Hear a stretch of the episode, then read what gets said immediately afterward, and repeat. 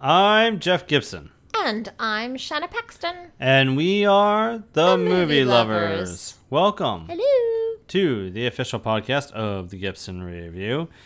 In every episode, we start off with the weekend review what movies and TV shows either of us have been watching since the last episode. Move on to the main event, which is a main topic of discussion or main review. And then finish up with film faves, our respective lists of our 12 favorite movies around a particular topic. In this episode, our main event will be, once again, a review, this time of Kelly Reichardt's First Cow, which had a abbreviated release several months back, right before the pandemic, and now has finally been released on VOD.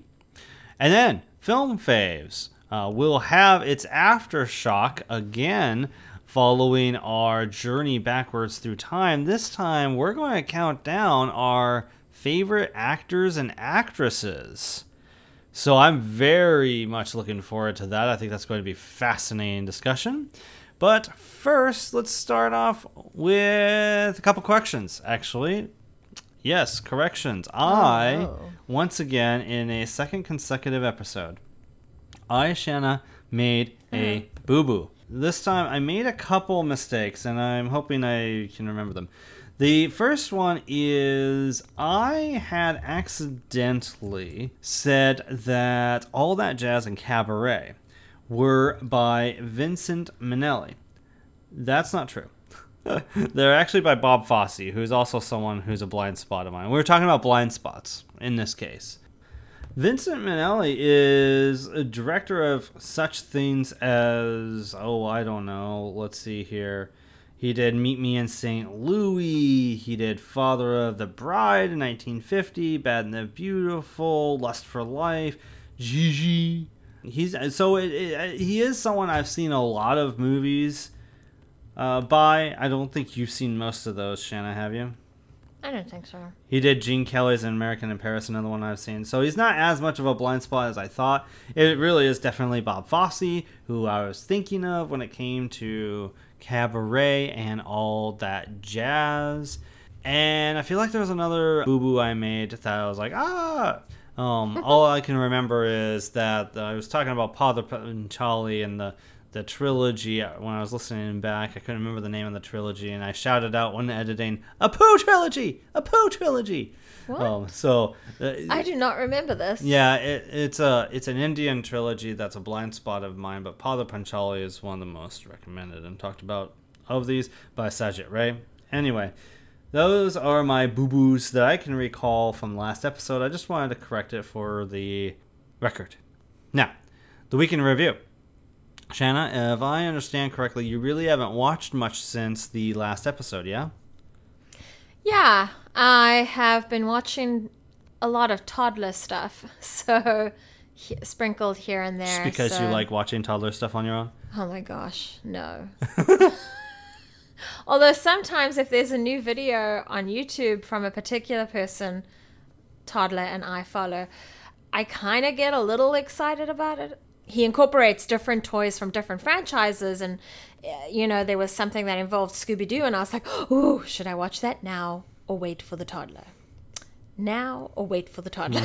so, uh, you know, sometimes it's exciting, but it's kind of hit or miss. You know, I try to expose him to a lot of PBS stuff. So right now we're doing Wild Kratts, and that's always nice. Nice, but uh, but basically not really anything. Nothing since- for me. Very good. Okay, well, I actually have watched a couple movies while you've been at work. The first one I will talk about is from very early this year. It is a horror movie called The Lodge. It stars Riley Keough, who I know mostly from Logan Lucky by Steven Soderbergh. The a movie I went to see alone. You did not get to see a couple years ago, and I've seen her in a couple other things. Uh, this is a horror movie that essentially is about. So there's a teenager and his little sister who are left alone in a lodge with this woman who their father is about to marry, and he really wants them to have some time to get to know each other. So he leaves them alone for a couple days in this lodge. A couple days. He has a work thing that he has to do, nope, nope, nope. and she's fine, and she's trying and everything to get, to get to know them. At any rate, what this movie ends up being is one of those movies is about kind of descent into madness and how our past traumas can really like stick with us and affect us today like they, if you if you don't deal with them then they're going to affect you sooner or later They're gonna rear their ugly head. that's a really good way of saying it Yeah. yes yes if you don't deal with it, it, it bad things will happen. Yes. Uh, Jaeden Martell from Knives Out also stars in this, and Richard Armitage, and uh, briefly Alicia Silverstone also star in it. Yeah, so this is a movie I've seen a lot of praise for, and I thought it was fine. It's, of course, a little unnerving, not really sure what direction we're going to go here. I wasn't sure if there's a supernatural element. I could see someone interpreting it as there being a supernatural element. I really think it's more about just um, trauma and and just this, this mental state going downhill. I was a little more temperate towards this movie than I've seen other people be. I've seen people say like it's one of the best movies of the year. I've seen people say that Riley Keough is extraordinary in it, and Riley Keough is is definitely talented and, and she's solid. And this is mostly her show in in a lot of ways, and she's definitely up to the task. But I just didn't. I just I didn't love it uh, overall. This was not an instant classic in my mind. I thought it was really good. Uh, by the way, if you're not familiar, Riley Keough has also starred in Mad Max Fury Road and American Honey, uh, as well as a film I saw called It Comes at Night. I I just mm, it's okay. It's fine. It's solid. It's not great. It's not terrible. It just um, is a matter of whether or not everything builds up to a satisfying whole, and I'm not sure that it necessarily sent me over the edge. I give that film probably a 7 out of 10 for what it does do. Don't feel like you're missing something if you haven't seen The Lodge but it is worth catching up if you're um, a huge fan of horror for sure. I'm gathering this is a great year for horror. A lot of horror VOD has been coming out, and uh, I haven't caught up with all of them, but this is maybe a start. I'm direction. sorry, but it's it's a good year for for realistic horror too. You know. What makes you say that? Everything that's going on with COVID. Oh, uh, and- yeah, yeah. You know, reality being a horror show? Yeah, Absolutely. reality is a horror show right now. Yeah, not a movie for you, though, this. Lodge. Uh, the Lodge. Is there a dog? I just going to tell you that it's not a movie for you. So, and leave it at That, that. could mean so much. But it means most importantly it's not a movie for you so moving on Okay. uh, I'm sorry, but I want to come back to the lodge. Not for myself, for you and your viewing experience. was it You said it didn't take you over the edge. yeah Does yeah, that mean yeah. it didn't frighten you? What do you mean by that? you know when you watch a horror film and you're like oh my god that was amazing Oh, so like tell me what did did go over the edge for you? Like what movies Yeah, I like that. name like one. i don't know like get out Okay. um, it okay. follows i don't know I, i'm i'm i'm So it just didn't hit like top tier for you. yeah i don't know there wasn't it wasn't the whole didn't add up to that that absolutely satisfying whoa Okay, got it. We can move on. Okay. So the next movie I saw was one that I don't know that it had a, a very big release here. It was one of those things where all of a sudden it was on Amazon, all of a sudden it was on Amazon Prime at the beginning of the year. Uh, but the trailer to it is like, whoa, that looks amazing. And it is called The Aeronauts, starring Felicity Jones and Eddie Redmayne. And this is a film that is essentially about, like, I think Victorian era uh, explorers. They. Eddie Redmayne. You watched this? I did. Oh, Yeah, let me explain what it is.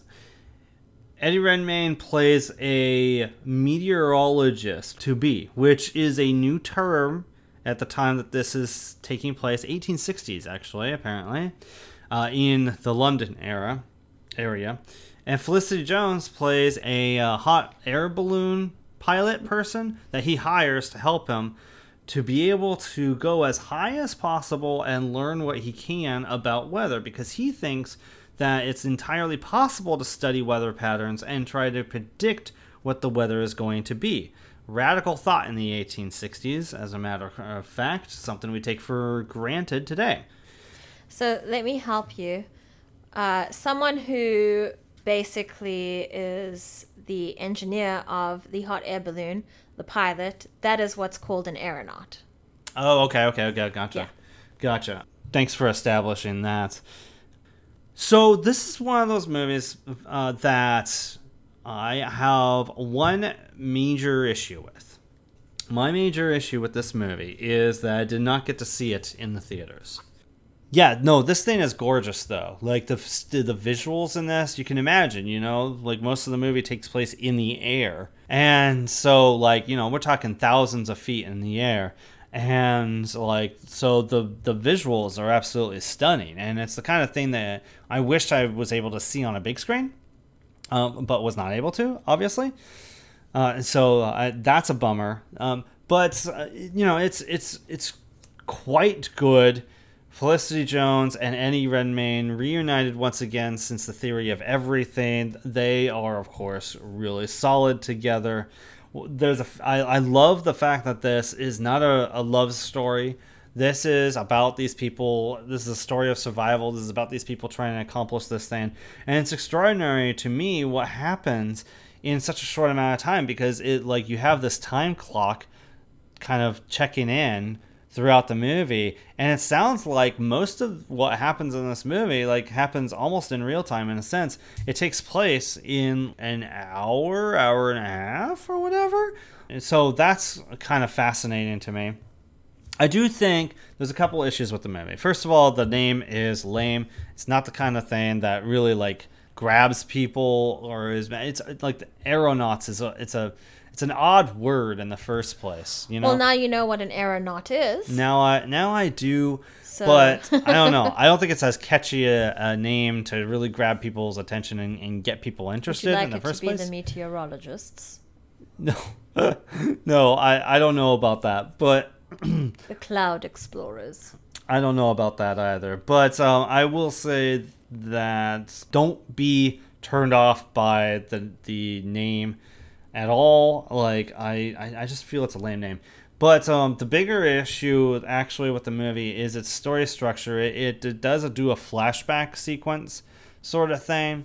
Um, and I feel like it does that doesn't necessarily add anything to the story in in having it in that structure. I really feel like this would have benefited from being more in a linear fashion and leading up to the actual takeoff and everything and get us invested in the characters, where they came from, and where they're going when they meet and stuff, and get us um, excited and add a build up to this journey that they're going on, and then have you know the other half of the movie about this journey. I think that would have like that structure would have been a lot more effective than this um, kind of non-linear structure where it cuts to a bunch of flashbacks that kind of tells what happened before they are on this journey and stuff. So I, that's my only real issue with the film. I think it's otherwise really cool, really solid, uh, and I I give that film a,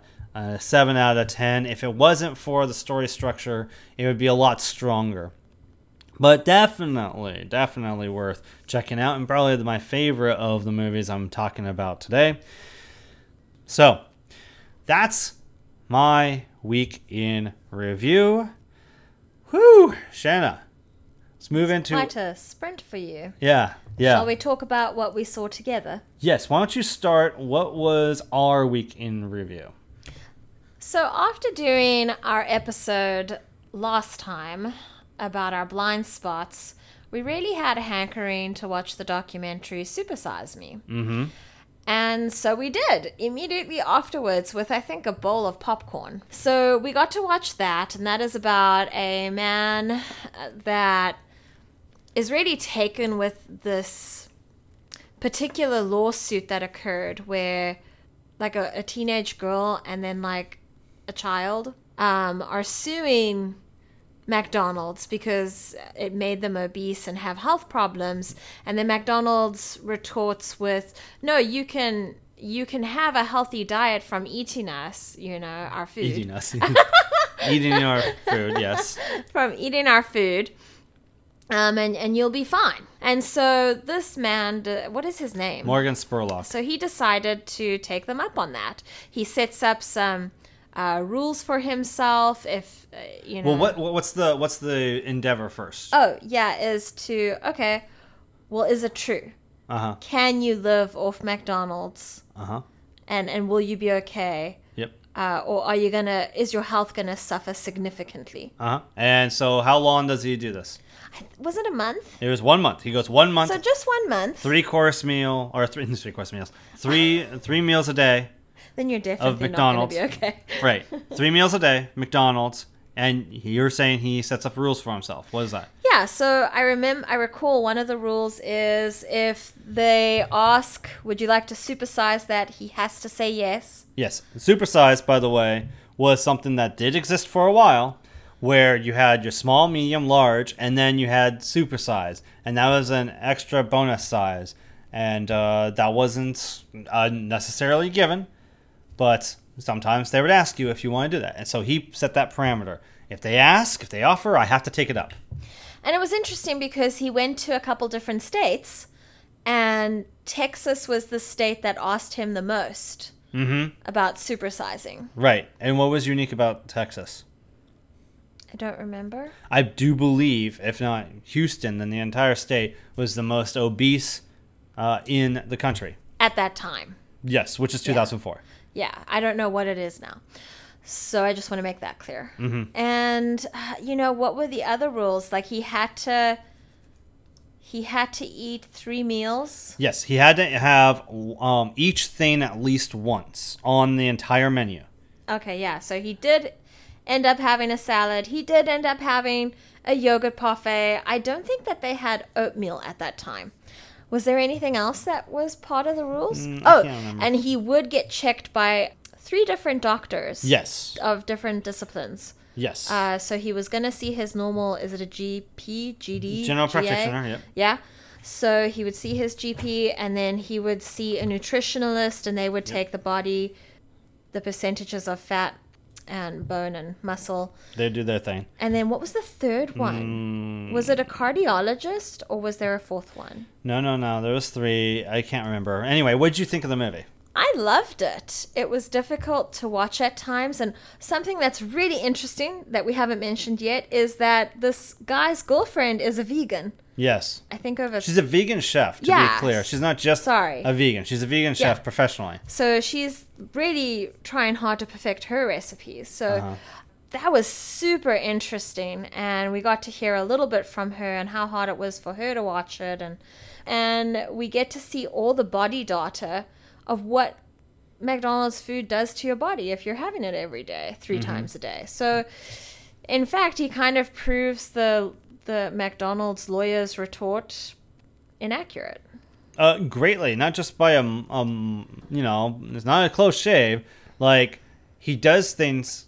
I, I don't want. I don't know if I want to spoil it, but you know, for those who haven't seen it because they're too young or whatever. But He also has to limit his steps, his activity. oh, As a that's good- normal, that's a good point. like the average person of America, this is how much activity. Yes, that's oh, right. and I think it's a part of the nutritional information too. He's he does because he's a New Yorker, and apparently New Yorkers tend to walk more than anybody else because they walk have to walk for ev- everywhere to get to Forever. everywhere. so he has to limit that in order to mimic the average American and what their average activity is. So that's a really good point too. Uh, so, but you, this was one of your blind spots. You knocked it out. Uh, you happy you did? Yeah, I really enjoyed it. Yeah, I really enjoyed it. I'm glad we watched it. It kind of got us started on watching a couple other documentaries that are part of the food industry. And now I kind of want to show you other ones that I know about when I started looking into paleo and started figuring out what was nutritionally good for me and what wasn't. So I, I think it's going to start a little trend for us in our household. And our son watched it with us, and I think he enjoyed it too. Yeah, it's and definitely. I don't think he wants to eat McDonald's for a while. it's definitely enjoyable. You know, it's one of those pop docs that really helped popularize documentary form for a while in the aughts. That and Bowling for Columbine uh, the year before was kind of a one-two punch. So very significant in a lot of different ways. Did it make you interested in watching the sequel that came out like 15 years later? What is it called? Oh gosh, well, Super Size Me 2. It's like something about chicken. Oh, yeah. Yeah, I probably should watch that. I'm worried about how I'm going to feel afterwards. Yeah. you know? Yeah. Uh, we saw, I think we watched the trailer, Yep. and that looked pretty interesting because isn't that when he makes a business plan? Yep. Yep. Well, he yeah. decides to open as up of his own. Yeah, I'd be interested in watching that. All right, so that's Supersize Me. Uh, that's available on Amazon if you're interested. That was a blind spot that Shanna knocked out. Maybe we'll do more of those over time.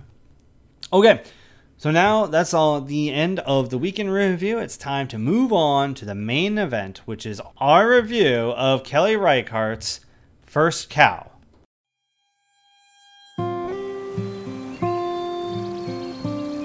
What's your name? King-Lu. They call me Cookie. My mother died when I was born, and then my father died. I never stopped moving. It's the getting started that's the puzzle. No way for a poor man to start. You have a cow. First cow in the territory. This ain't a place for cows. That's no place for white men either.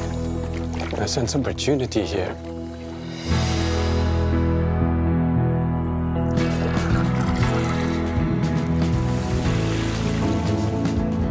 Good Lord, give me another. I'll give you six ingots for that last one. I taste London in this cake. We have to take what we can when the taking is good. Seems dangerous. So is anything worth doing? A royal cow. And yet she barely produces a thing. Some people can't imagine being stolen from. Let's hope he's one of those. We got a window here, Cookie. History isn't here yet. It's coming, but maybe this time we can take it on our own terms.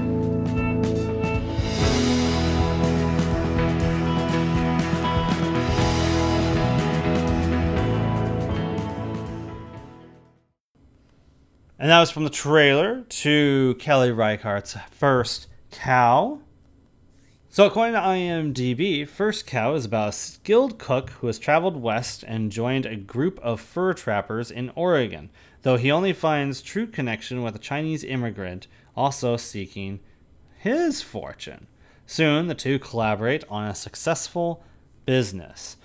This film stars principally John Magaro and now listed right away. Orion Lee, and also co-starring Alia Shawkat and Renee Auberjonois makes a, an appearance, and Toby Jones also co-stars in this. So when we review a movie, what we like to do first is focus on the good, what worked about a movie, what we liked about it, and before we move on to the bad, focusing on the negative, what sucked about a movie, what didn't work about a movie for us, what were its flaws, and then we finish up with spoilers and final thoughts after weighing whether or not the good outweighs the bad. Shanna, tell us a little bit about your thoughts and your history with Kelly Reichardt as a filmmaker, one of our biggest independent filmmakers right now in the truest of sense. She's not someone who has big budgets, she's not someone who gets paid big bucks. She makes these small, quiet movies. Tell us your history with her, what your thoughts are on her as a filmmaker, and what was good about First Cow. So my only other experience with her, I believe, is Certain Woman. Mm. Is that right? Yes, that is a movie that we reviewed when it eventually came out, became available, it's on Criterion. I think what two years ago we reviewed it. It's a really great film looking at the experience of being a woman and specifically how others interact with women. So that's a great film. It's a nice, specific, niched topic. Great performances. I think she really brings out the best. You know, you say it's like small stories, it's fairly intimate stories. I, I love that style that she has. Hmm. She's very unique in that way. You say it's quiet. Yes, it's quiet. And I like that because it gives the actors and actresses opportunities to really. Sh- you know, it's one thing to deliver dialogue, but it's another thing to kind of fill the silence with the emotions and the facial expressions and body language that an actor or actress uh, needs to be able to do to perform and make us believe the character and relate to the character. Mm-hmm. Whether we have a personal connection to them or not. That's my experience with her. Do you want to talk a little bit about your experience with her? Uh, I, I will. I, wanted you to talk a little bit about your thoughts about her and, and the film, First Cow. What was good about it? I freaking love this film. I think it's such a wonderful look. Speaking of intimate stories and niche, I think that what's most beautiful about this film is the connection between these two men. It looks pretty platonic to me, but it's so loving and tender at the same time. The way they talk to each other, the way they struggle, the way they're there for each other and always checking in, um, hmm. how they bring each other up and believe in each other, and are also able to know the difference between what can work in the future and what can't, and also listening to each other's dreams and hopes. Eh, there's a lot of dialogue happening in here, but it- you're right. Kelly Reichardt's style, it's very quiet dialogue, it's very calm, and it's such a change of pace to see two men in Pion- is it Pioneer Days, Oregon Trail Days? Like what what Yeah, clearly. what's yeah. the thing? well, yeah, absolutely, because it's not Oregon is a territory at this point, but it's still a lot of unexplored land by white settlers, right? People Yeah. are still migrating west and and uh, exploring and trying to find their own way. And, you know, I haven't seen a lot, so I can't speak a lot about it, but I know that if you're traveling, if you're immigrants, if you're l- hoping for something better on the other side, I know that it's a struggle. I can relate to that concept. I know what's happening.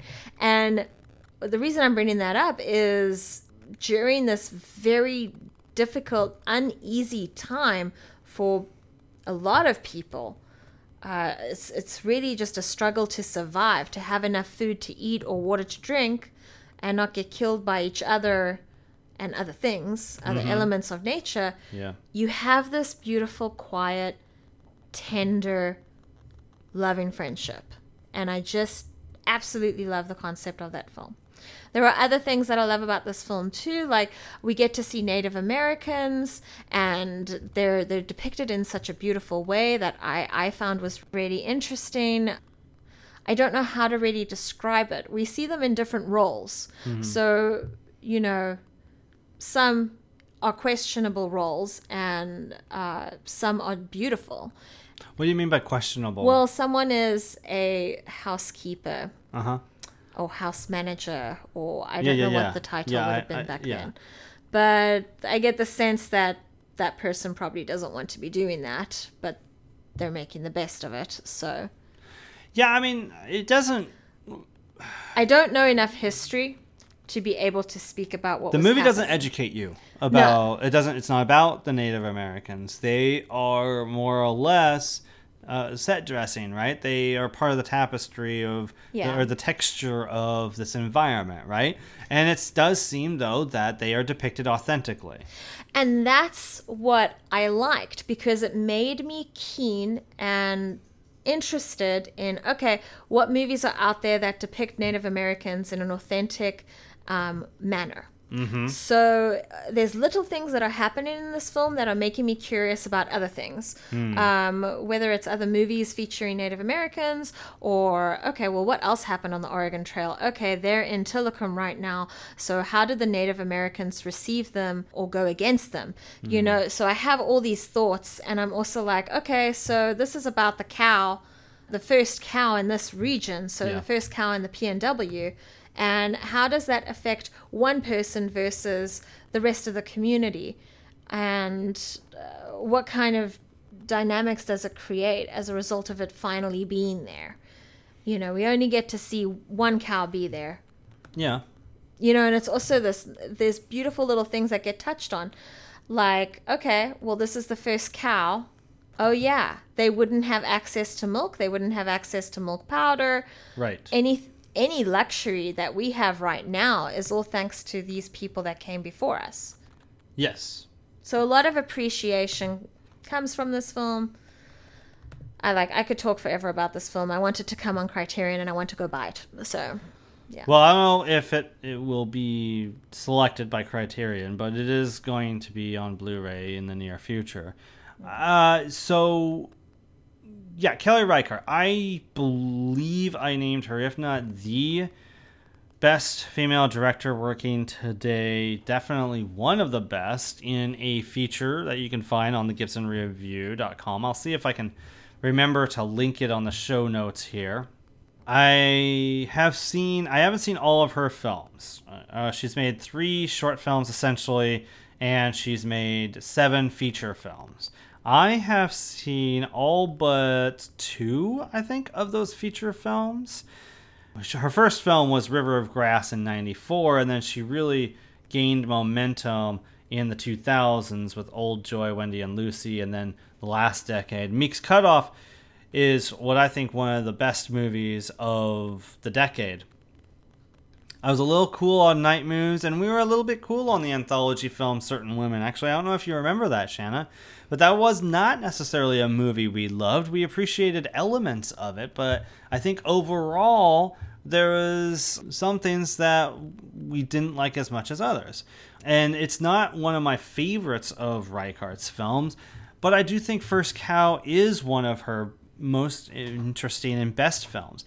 It is a movie that requires patience, right? Much like Meek's Cutoff, it takes you kind of back to that time, the pace of that time, the feel of that time, you mm-hmm. know, the textures of that time. And if you're anticipating that rhythm, I think you could really enjoy this film and learn a lot from it. Yes, it is not a stereotypical western with a with any sort of action pacing per se.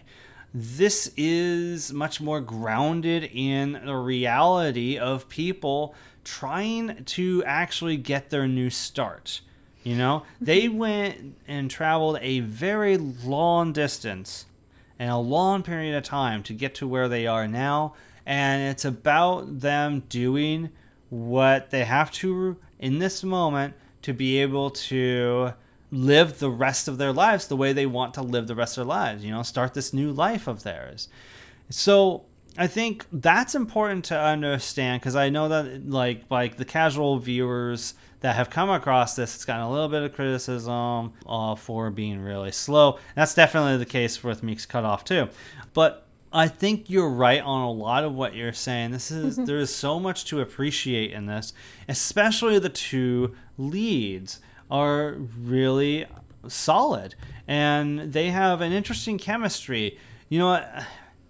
It never never even enters like I I feel like a lesser movie would say, "Oh, because there's a connection here between two people, there has to be a sexual element." And this movie never even considers that. It's not even on the same like planet as what other movies might do, right? It's just these two people who get along uh, despite their differences, because one is Chinese, he's from Canton, and another is from what did he say, Maryland, I think, Yeah, I think that's accurate. right? Yeah. And you know, thanks to the the the Chinese King Lu being able to speak English so well and so fluently through all of his life experiences, they're able to get along and have this friendship and they build a business partnership. I won't get into any more details because the the trailer is very vague. I feel like, you know, you've said that despite their differences, I don't feel like they have many differences. I feel like they're on the same wavelength with each other. I think appearance wise and, you know, intolerance of the time would have made Yes. their differences maybe difficult, but yes. but I think as characters, I think they were on the same wavelength.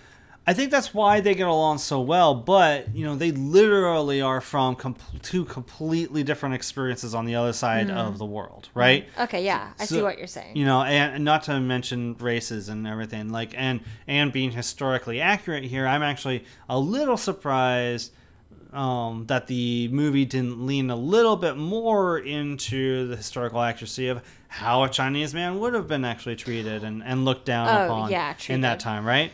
But Uh, that aside, this is a really interesting relationship, and King-Lu's a really fucking smart dude. Like, I won't go into detail, but he's a really fucking smart dude, and he's an interesting character. And how often do we get to see a Chinese person depicted in this way, especially in a historical film? to even feed into that more, when Cookie is frustrated and just yearning to make a particular recipe, King-Lu figures it out for him mm. and helps him. You mm. know, it's it's really great. Mm. Just so much strength in that character. Definitely one of my, you know, the two of them are definitely new favorite characters for me. Yeah, and by the way, Ewen Bremner from Wonder Woman, you were excited to see him. He's Oh in this movie gosh. as well. He has a small part. Small part. He maybe has what ten minutes of screen time in total. Yeah. If you're to put it consecutively. All right, so let's move into the bad then. What didn't work for you uh, in this movie? What could have been better? What was, what was the bad? Do you have bad that immediately comes to mind? I'm not going to so far. I'm not going to go so far as to say that this movie is flawless. You know, I'm Filmspotting. One of the first movie podcasts, they named this as the best film of the year, and you know, we watched and reviewed Never, Rarely, Sometimes, Always. Which, if you haven't heard that episode, go back and listen to that episode and our review, and then go and watch the movie if you haven't already. That movie, I feel like, also a, a very quiet, small, independent film too. By the way, I feel like that had so much in it that really is kind of monumental in its own way, and I, I feel like that's a t- tough movie to to beat for that title. I'm not sure that this movie has the elements to really set me over and say it's better than that or is the best movie of the year. But yeah, it. I mean, we've had a pretty odd fucking year, and, and it's you know not a lot to draw from per se. But it is definitely one of the best movies of the year, so I don't have a whole lot of issues with it. I do think, like, I, I did expect a little bit more racism. Like, this movie is so, like, wrapped in warmth in, in a large, large way. Like, it's such a blanket of warmth and uh, kindness, you know? Makes you believe in the good of humanity throughout history. sure. I, I was just a little surprised, especially since it's so grounded at the same time in reality, that there wasn't more of that element of reality uh, to it. But you know, it's not it's, it's not a major thing. It's just something that kind of strikes me about it. How about for you? I understand where you're coming from, but at the same time, I think about like what you said. There, you know, there are a lot of westerns out there. This isn't your typical western film. This is something special, hmm. something unique. Hmm. There are so many. I hate western films. I hate them so much because there's always so much rape and violence and, and racism and kill the Native Americans and kill that person and kill that person and oh here comes the Brit and the Brit is gonna be the one to win, you know, and it's The just Brit's gonna. What are you watching? I don't know. Okay, that's just there's so much, and so not to say that they're all bad. I mean, we have something. I think of it like this: we have something like the Revenant, right, where it's the most extreme experience and survival Uh huh. of this time. Okay. And it's just so unforgiving and so traumatic. It's fairly unrelenting. you know? Yeah. Okay.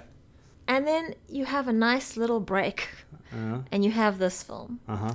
And I, th- I hear that you say, like, uh, you know, you wish there was more evidence of the racism that was occurring at that time. But we have so much that deals with that already. And I'm okay having a gentle blanket of warmth. I think that if you're looking very closely at facial expressions, little body language movements, you're gonna see the racism there. And you're gonna see the the looking down on people if you're looking.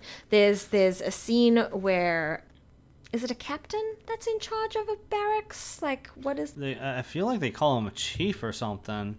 uh Or do they call him captain or do they call him chief? it must be like a captain or something because there's actually a Native American chief that's there too. Uh-huh. So, you know, you've got your Brit captain, and uh, someone high up comes and visits.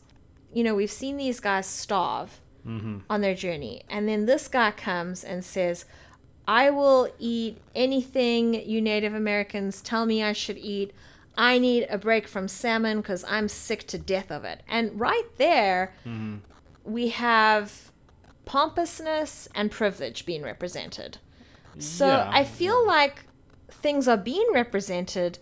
It's just really subtle. And then there's a moment where King Lu speaks about something significant in front of all these people, and they don't acknowledge anything he said. They're, the white people are very shocked that he spoke at all and, and move on with life. So I feel You're like right. there is stuff there. You're it's right. just very subtle. I, I do give you that general point. You're And- abso- absolutely right. And to point before you continue, to clarify, Toby Jones plays Chief Factor. Scott Shepherd Oh. plays a captain visiting, and Lily Gladstone plays Chief Factor's wife. Who it doesn't spell it out, but it, you get the impression that he married a Native American who can translate and navigate the trading and such with the uh, uh, Native Americans. Oh, I did get that. hmm Yeah. I think aren't aren't the things that I'm talking about aren't these microaggressions? I, maybe. In I mean, I don't want to get into a huge Okay. discussion well, about the that. We're reason I'm mentioning it is because well, maybe it's good for us to see what the little pieces of racism look like, rather than Yeah. the completely overbearing, obvious ones. No, you're right, and uh, you know it is Reichardt's style to be m- more subtle and not overt and overbearing and on the nose. So I give you that. You're you're okay, right cool. about that. Well, I'm glad I defended it. I, I can't think of anything that I don't like about this film. There's something I don't like in the beginning, you know, which I don't know if we can talk about that. The the beginning we can talk about the beginning our guideline is the first 20 minutes is fair game beyond that no Well, there's a scene where a woman comes across a skull because of her dog sniffing it out. yep what do you make of that by the way like do you want to talk about that in spoilers do you think that's more spoiler Oh, discussion okay, let's talk about it in spoilers. We'll move on then. because I don't have a whole lot to talk about in the spoilers. Okay. I don't know about you, but we could talk about that. Uh, have a small spoiler section.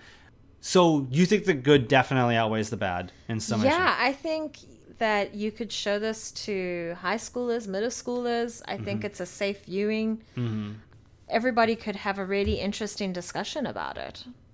Excellent. Yeah, I mean, as I intimated before, there's not a lot bad about this movie. It's a really interesting film. I think it's one of Reichardt's best films, and definitely one of the best films of the year. So I give the film an eight out of ten. How about you? Oh, I would go with a nine. Oh, very good. Wow, excellent. So if you Go Kelly! Woohoo! if you haven't seen First Cow, uh, you will be able to find it on Amazon to rent now, uh, as well as buy, if you so desire. If you have seen the film, go ahead and join us for the spoiler section. We're about to have a little bit of a discussion for a few minutes on Kelly Reichardt's First Cow. If you haven't, join us for film faves in a few minutes. Okay, Shanna, so what did you want to talk about in spoilers? Our film starts with a woman and her dog walking along is it like a delta? It's like a beach. It, okay. Um, her dog gets her attention and she finds this skull and she starts slowly digging away. Mm-hmm. And I think, oh, well, maybe she's just making sure it's a skull. But then she keeps going. And we go a little forward and she's revealed two bodies, two entire skeletons. yeah. Clean skeletons in this in this area mm-hmm. and i just like i couldn't remember which movie we were watching so in my mind i was like oh no oh no and i've been watching the show bones lately that talks about don't touch the remains if you find remains don't touch it don't touch the surrounding area call people because you don't know what it is and in this case because i forgot what we were watching we then go back in time all of a Mm-hmm. Right away. sudden. Yep. Yeah.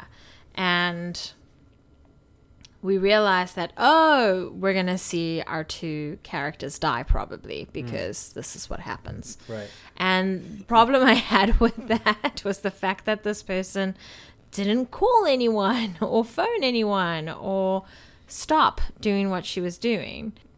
You I know, think- there would be a lot of implications and risks involved. Yeah. I was going through those same thoughts and processes and, and feelings in the moment. In hindsight, I think, okay, well, the movie's not about that. The movie Yeah. just needed that visual of two bodies lying together. Yeah, and it had to be dug away. Mm-hmm. I get that. And we don't know. Maybe this person is an anthropologist, but if it is, if No, this I- person was an anthropologist, it would go differently. There was no way anything she was communicating was that was what she was there ah, for. Anyway, And, and by the way, that's Alia Shawkat who plays. yeah, I liked seeing her. I just didn't like what she was doing. Yeah. So, you know, from a, a realistic perspective, didn't like it. From a story perspective, yeah, okay, I get where you're coming from. So, what did you make of that beginning and how it tied to the end? I like having that kind of, I guess, a bookend. Like, Okay. I like to know that, okay, once our characters get into this kind of position, we know that it's the end for them and we, Okay. we know it's over. So I can relax during the rest of the movie, you know, All right, all right. and not stress about them too much. So I kind of like that style sometimes so for this movie i liked it and what ends up happening in this film is they get caught stealing milk it's figured out Mm, yeah. uh, people are after them and by people i mean not just chief and house Captain, manager and captain and guy from wonder woman it's not just the four of them there's someone else that was kind of wronged subtly you know, he was trying to buy one of the cakes and someone pushed in front of him and the two of them didn't do anything. Our two heroes didn't do Sure, anything about sure, it. sure. So I'm sure he feels wrong. Like you can tell, like he feels wronged by a lot of things and feels shy and feels like he has to prove himself hmm. and stand up for something to, to get respect. And uh, we see him following the two of our our two heroes trying to escape, but uh, Cookie has a pretty bad concussion, and I don't know how they cured. I don't know if the concussions were even curable back then, but I think a lot of people died from concussions, and so he's fading pretty quickly. And eventually, you know, he, he can't go anymore. He needs to lie down. And King Lu, you know, he's trying to get them away from there. He's trying to keep them safe Yeah. and and is like, okay, we're just gonna rest for a little bit because obviously my friend needs this. Uh-huh. And he lays his head down too. And what's interesting is, you know, you can tell from experience that Cookie died of the concussion, but you're not really sure what happened um, Right. With King yes. with Lu. Yeah. So, you know, it's you can fill in the gaps yourself. It's probably not from his fall because he would have battled more his fall from the tree. Who's he? Oh, you're talking about King-Lu falling Lu. from the tree yeah, earlier. Yeah. the- So I don't think he was affected as heavily. Hmm. The cold water probably helped whatever happened to him when he was swimming away. Hmm. So I assume that he was shot uh, probably in the stomach or something. But to what ends? Like, if that was the case, I was just thinking about that. Like, if someone were to go out of their way to, oh, you know, they hunted him down, they're going, they're not going to leave the remains there. I think it's entirely possible that they would. I mean, it seems like Because- a time where if you did something like kill someone, you were going to have to move very quickly, and they were close to a port, and they had a bag of money slash trinkets slash tradables. Yeah, yeah. So, when we see the remains in the beginning, we don't see any evidence of clothing, buttons, anything that would tell us the time that they're from. Hmm. You know, so we don't even see the bag. Yeah. But would we even? You, so you think they were stripped of clothes? You, you don't No, no, no, no. think- I, I think that it's it's highly unlikely, given that they're covered in straight up soil. Yeah.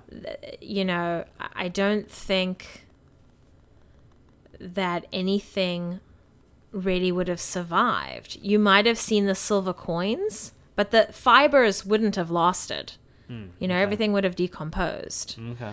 So, because we don't see under King-Lu's skull, we don't know if the coins are still there. We don't know if that guy that was going after them took those coins and then headed to the port, you know, to make a better life. Yeah.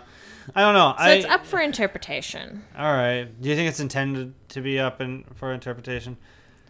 I think so. I don't Uh. think we necessarily need to know how King Lu died. He died with his friend, obviously. I don't know. I, I feel like we're invested in them, and the entire time because of how the film starts, we're thinking, oh, okay, so like they're never going to be able to fill fulfill these dreams that they're talking about going to San Francisco, and all that because we already know that they That they don't even leave PNW. Right. So it does give you a sense of dread of where the story is essentially uh, eventually going. Uh, it, so uh, because of that, it would be nice to kind of have a better understanding of what happened to both characters. I see where you're coming from. But again, I think it comes back to this whole this is your break from other westerns. You don't need to see the violence all the time. Yeah, I, I don't know. The more I talk about it, the less I'm certain I'm satisfied by the mm. end. Actually, but you know, I it- really do fill in the gaps of that that guy went, shot them. But you said that guy would be someone who would need to prove himself, or I guess I feel like he has to prove himself. So if that was the case, then he would likely need to prove that he shot these people Well- who was stealing. Well, why would someone need to prove themselves if they have a whole bag to start a new life in a port down the hill? Hmm. That's what you think is. That's the- what I think Okay. happened. All The right. more I think about it, I'm like, this is probably what happened. Given the pattern of other men that we've seen and Mhm. come across in the movie, this is probably what happened. All right. Okay. Anything else you want to talk about? No, I, th- I think that's it. Uh, same here. So, what did you think of First Cow? What did you think of the the beginning and the end? Actually, let us know what your thoughts are. Email us at the Gibson Review at gmail.com. Now, where it's on to the part I'm really look, been looking forward to film faves. So, for those who aren't familiar, Film Faves is where we count down our 12 respective lists of our favorite movies around a particular topic. The idea behind it is to kind of give you a taste of or an idea of what our tastes are, but also hopefully expose you to things that you haven't heard of before that you can check out based on our recommendations being favorites of ours. Often, what we have been doing the past three years is going year by year backwards through time. It kind of evolved into decade by decade, and we just recently finished a couple episodes back uh, with our journey backwards through time. So we have these aftershock episodes where we're talking about things related. Last episode, we talked about our favorite discoveries of this whole journey. Now, today, we're going to talk about our favorite actors and actresses of all time. This was quite an interesting journey for me. Very difficult. One of the most difficult lists I have ever made for this podcast. And for the website in general, probably. For me, now, Shanna, I'm, I'm going to be very interested in hearing what your process is. I'm sure it's like completely opposite of mine. uh, in some ways. But for me, what I had to do was I went through every single list we made of favorite movies and tried to draw from okay, who who showed up the most. In, Oh, that's in a good way to do it. right? Yeah. Because if they're often in movies that are like favorites, then Mm-hmm. surely they must be favorite actors, right? Then I kind of was like, I narrowed it down, did some quantifying, some math, and um, basically tried figuring out what the order of this the, this would be. In total, I took into consideration over 120 actors and actresses for this list to and had to boil it down Wow. to six of each. Okay. You went to 120. I think I went to 12, and then went from there. Wow. twelve of twelve actors, twelve actresses is what you're saying. Yeah, like you know, who do I just absolutely love, and then okay, who who can I not live without in those particular movies? See, I was so obsessed with not forgetting anyone that I went like to the opposite end of the spectrum than you, and it took me a couple weeks to uh, chip away and formulate this as best as possible. And you know, as a result, there was a lot of surprises that came about. Things people ended up on the list that I did not expect. People I would have expected be on the list did not quite make it. There's a lot of people I have a lot of fondness for that just did not have as many favorite movies in their career as I th- might have thought, mm, you know? Mm. And and so, you know, it actually inspired me what I might do in the near future is make a feature on the website that's like 50 favorite actors, 50 favorite actresses of all time or something, you know, that takes this process and this ranking and and you know tries to post much more extensive than what we're going to get here in this segment, you know, mm-hmm. because there's just such a laborious and difficult process to try to narrow down for me that I feel bad about some of the people that didn't make my list, you know, mm-hmm. and I'm surprised by some of the people that didn't make my list. Mm-hmm. So, uh, but yeah, tell me more about your process. Well, I mean, it's it's not as in Intense? yes, that's the word. Uh, it's not as intense as yours, unfortunately, but that's okay because I'm still figuring out my actresses and actors, and there's certain ones that Do you need more time? Stop it. Here's the thing it's like new love. You know, it's. I'm figuring it out. I'm still learning about all the others that are out there, all the other fish in the sea. But I know which 12, 6 I love, you know, that I can't live without of, uh, without. So how I looked at it was I looked at my favorite movies and I was like, what really tickles me with joy in those movies? Which character, which actress, which actor? And if they weren't in there, would I still be tickled? you know? Mm, okay. Would I still be joyous? How important is their presence in those movies? Yeah, and sometimes look, I mean, I'm looking at my list and uh, there's like so, some of these actresses and actors have big parts and some of them have little parts. And I can't imagine it without them, you know? Interesting. Very interesting. One thing that that you bring to mind that I really needed to take into consideration that I realized is when I was first creating a list, I found that there were more movies that were that I had seen or were favorites of mine of more modern actors, you know, 80s, 90s and so forth, than of older age actors, right?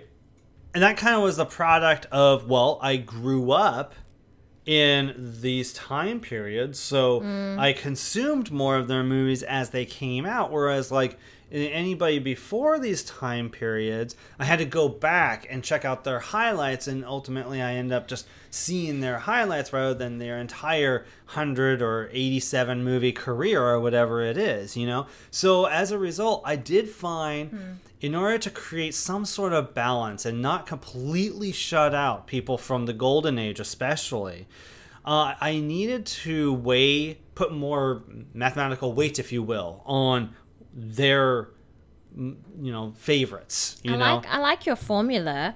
Um, I feel very confident and certain about my actress list. good And actresses, it's kind of like it's just it's who I want more of. You know, it's whose movies I want to own. Like if I and, and if I think about my favorites, favorite films from the '80s and '90s, like I, I love Ghostbusters is probably my favorite film. But you're not going to see any of those actors or actresses on this list. Fascinating. You know, so Fascinating. I guess I'm going at it really differently. I'm kind of going at it with fresh eyes, and um, this is my first draft kind of thing. And and then a year from now, the list might be different, and a decade from now, it's going to be completely different. You know, because I'll be exposed to other things, and I like your method, but I also get like who am I in love with? Like who did I fall in love with? You know, there's a difference between falling in love with an actual movie like Ghostbusters and then falling in love with an actress or actor. Mm-hmm. And the movie's just there for them. Yeah. But I see them. Yeah. You know, and that's that's kind of where I'm coming from with this is I see them and I would have liked to have spent time with them or photographed them or, or whatever. Is kind of where I'm coming from. This makes me so excited. Oh, I'm, I hope you're not disappointed I'm- with I'm- who I chose. I'm just super. I, I just yeah. I think it's so fascinating and so uh, cool. And I'm and glad we talked And it's so it. interesting that you talk about how it, to you it's kind of an evolving thing. To me, the list is absolute. The oh list is complete. It's just going to be new talents list- that'll affect it. the list New is good. factors. Oh Right. my god. Okay. All right, so You're let's tight get like a tiger. Let's let's get into it. Let, why don't you start off? We're going to do actors first, Okay. and then we'll talk about our actresses. So start Oh, off yeah. with your sixth favorite actor of all time. So, my sixth favorite actor of all time currently is Denzel Washington. I can't imagine life without this man. I look at this man and I, I look at the movies that I absolutely love him in, that I, I can't imagine anyone else having that role. I, I look at Inside Man, even Man on Fire. I look at Hurricane. I, the Bone Collector, like even like the not well reviewed stuff versus the well reviewed stuff, I don't care. I don't care. This man can go and do anything and I will want to see him. All right. You know, that's so that's what I'm talking about like, oh, I fell in love with him, you know. Dude, I'll I'll watch you and whatever. I love him in Philadelphia. Mm-hmm. That's a really good one. Really fine film. Malcolm X, you know, I just this is an actor and i'm probably going to feel this way about my whole list but he has such a presence you you could see him in the background and you'd find him you know like he's a bright light that just shines Well, he, in a lot of ways, was the more interesting part in Cry Freedom, and he's only in like a half an hour Yeah. of Cry Freedom, which is a two and a half hour and movie. this is right? what is so special to mm-hmm. me about these actors and actresses is like you i could have 10 seconds with them in a film and i'll be like oh my god i'm so glad you were there thank you for coming over for the play date i'm so happy you know that so the play dates. yeah a little bit of playtime i loved him in fences like Mm-hmm.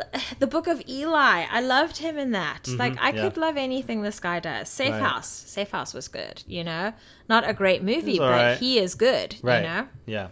Yeah. No, I hear you. You know, it's interesting you you phrase things like that because another thing, there's so many things I try to remember to bring up, Mm-hmm. and one of the things that I really wanted to put out there as a caveat from me is that these twelve people I'm going to talk about. I don't want. I want to make clear, like, in no way do am I an, an, an acolyte for any of these people. I don't. For me, I don't think that it's not like they can do any wrong. It's not like every single movie of theirs I love. I think all of them have been in something shitty and that I don't like. But on the whole, like, you know, we weigh when we talk about film, does the good outweigh the bad? Like, on the whole, like, there's more favorites, you know, and they have the most favorites. They're the ones I enjoyed the mm-hmm. most. And that's kind of how I look at it, you know? It's not that I can defend every single choice they've ever made as an actor or actress. I, I will totally acknowledge Um, I don't know, Sean Connery. Maybe Highlander wasn't the best movie. Whatever it is, you know. Yeah, yeah. I love that movie. That's a bad example, but you know, maybe Zardoz. But you would defend the actor or actress, right? well, yeah. I mean, like, I'm not gonna say that Zardoz was a great choice on Sean Connery's part, but like, you know, that his. James Bond films and other things, you know, Hunt for the October, whatever, you know. Yeah. Just as an example. So, having understood all that, my sixth favorite actor of all time is Jimmy Stewart. He of Mr. Smith Goes to Washington, my favorite 1930s movie uh, of all time of 1930s. um, my uh, favorite. It, it's a it's a Wonderful Life, one of my absolute favorite 40s films. Harvey, your favorite 50s film. Uh, Rear Window, one, my absolute favorite Hitchcock film, and Vertigo, one of the greatest films of all time. You know, he's these are my favorites of Jimmy Stewart, and he brings such typically such warmth and kindness to his roles, such a an everyman quality to his roles. You find him so relatable, endearing. You root for him. You uh, go along with his struggles, whatever they might be. He can even make something as odd as what his character does in Vertigo, something that you're you're like you're hooked. You're kind of interested. Like, what is this guy doing? It's Jimmy Stewart, so I want to know. I have always absolutely loved this guy, his screen presence, and I get the sense, you know, he's one of those guys where you like, you really feel like what you see on screen is is him. That's Jimmy Stewart as a man, you know. And I, I've I've heard in uh, you know hearsay that he's actually quite a different guy. He was kind of a guy's guy and all that sort of stuff in real life, you know. But his persona is such a lovable, likable, interesting dude that uh, I, I was actually struck and surprised that he landed on number six and not higher because I've always been a huge fan of him. But there, he, there we are. That's Jimmy Stewart, my sixth favorite actor of all time. My fifth favorite is John Lithgow. Aha. This is one of those men where one of those actors where I, I don't care what you're in. Hmm. I will watch it for you, whether it's I will watch the film or I'll go on YouTube and see the best scenes from it to look for you. Like, Yeah. Just like Denzel. yeah, just like Denzel. Mm-hmm. So, John Lithgow, I completely flip my shit though. Like, I'm a fangirl that wants to throw panties at the boy rock band for John Lithgow. you know, I know that's really graphic, but it's the same level of excitement and hyperventilation. Like, if I had to see him at Comic Con, I'd, I would probably just cry mm-hmm. because he's so amazing to me. Here's someone who also has a presence, but his presence is different to Denzel Washington. Denzel Washington kind of has this, I don't know, it's like a grounded, earthy, strong, come to him for shelter kind of guy. What, you know? Denzel? Denzel. He also And has like a cool sexiness too. well, yes, Inside Man is quite lovely. so, but with John Lithgow, it can go either way with him because John Lithgow has been a bad guy. Yes. John Lithgow has been a good guy. Yes. John Lithgow has been a woman. You know, if you think about uh, The World According to Right, Garp, right, you think about. Oh, what is it with the sound? Ray, uh, cutting. and- Blowout? yeah, Do you think about blowout. Yeah. John Lithgow can do whatever the fuck he wants, and I'll be like, yes, yes, you nailed it. you know, Yeah. uh, he just brings me so much joy and happiness and fright and fear at Yeah. the same time. Whatever he's doing, bombshell. I wanted to throw up. Yeah. So this man, I think he, I get the sense that he's not afraid to be whatever role he has to be to get a message or story across. And I, I think it's just this wonderful, quirky, happy, scary presence that he has, depending on he's he is the perfect chameleon. Yeah, um, he was definitely someone that I strongly considered for this list, and briefly I thought was going to make it because I mean Harry and Henderson's blowouts, Oh, God, I Cliff love that Hainer as a villain, so many things. And you think And- about Beatriz at dinner, something Oh, you know that not a lot of people know about, but scary as fuck in that too, in a realistic way. Uh, Sleazy, okay, all right. scary of that time, of a specific time with a specific issue going on. Yeah. And then you think of Interstellar, how kind and calm, but also no nonsense kind of character he is. He's the f- uh, father-in-law of Matthew Hmm. I didn't McConaughey. remember him in that, but Rise of the Planet of the Apes.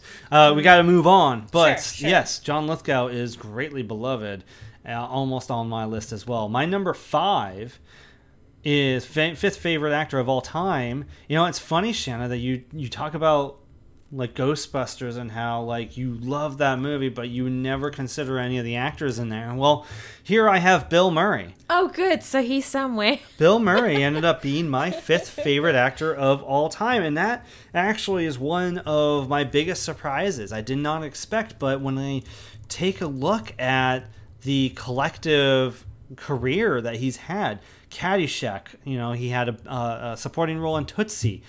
Ghostbusters, a supporting role in Little Shop of Horrors, Groundhog Day, a supporting role in Ed Wood. And then on top of that, you got his later career, Lost in Translation.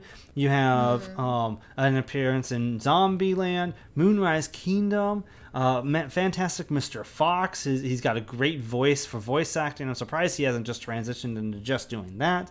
You know, and then other comedies, Stripes and What About Bob? Like, this guy has an incredible comedic career. Scrooged, another one.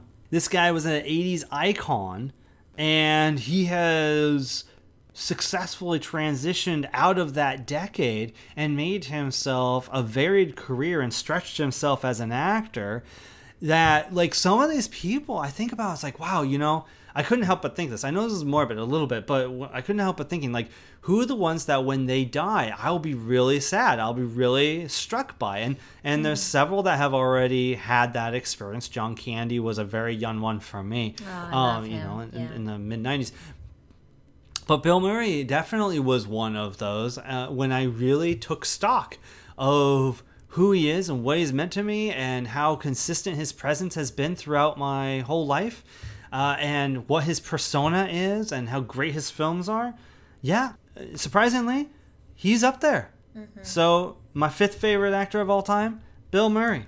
Okay, my number four is Samuel L. Jackson because I cannot, can not imagine movies mm-hmm. or the world mm-hmm. without this voice and performances. Mm-hmm. And you, you know, we were sitting in bed and we were talking about this list, and you know, we were comparing people like.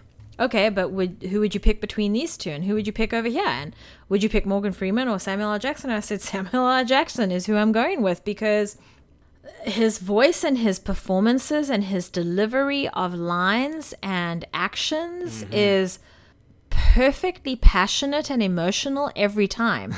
and I it doesn't matter what he's doing. It doesn't matter if we see him or if we only hear him. Or he'll have that restrained oh, rage Oh too, Oh, right? it's so nice because it's what I'd like to strive for, but it doesn't always work.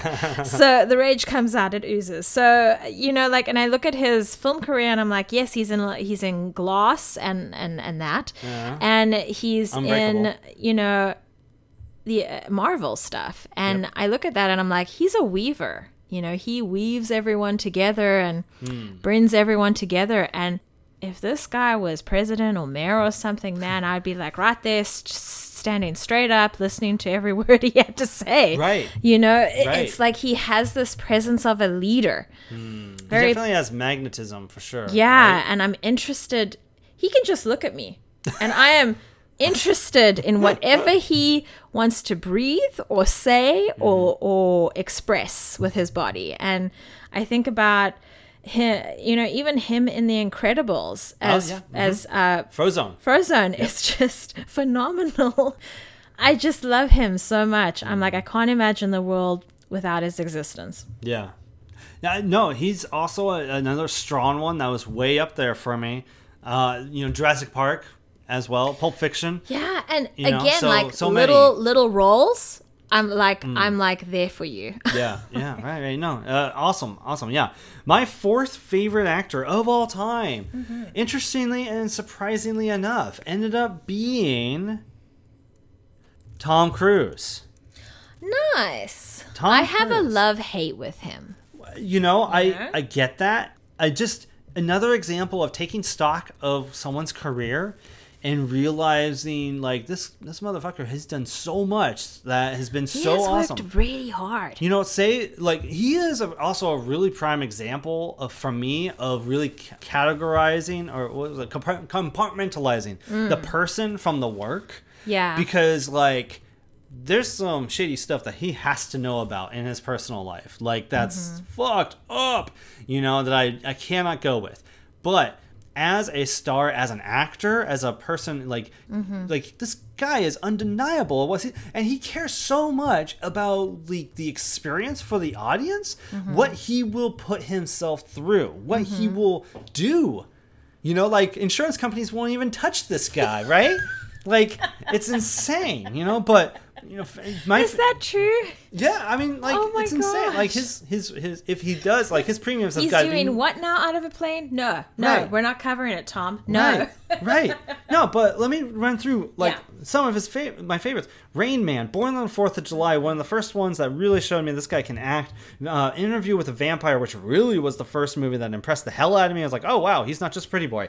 Jerry Maguire. super creepy. Right? Yeah. Mission Impossible series, come on. Like there's only one bad one in there and he's not the the thing that's bad. Magnolia, Edge of Tomorrow. Oh yeah, Magnolia, and he's just so committed to his character too. Mm-hmm.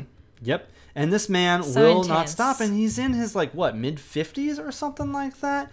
Eyes Wide Shut is a really great, if you, really great um, exercise for him as an actor. And he took really, really seriously working with uh, Stanley Kubrick. He's really great in that as well. You know, he's worked with some really extraordinary directors Cameron Crowe, uh, PTA, Paul Thomas Anderson.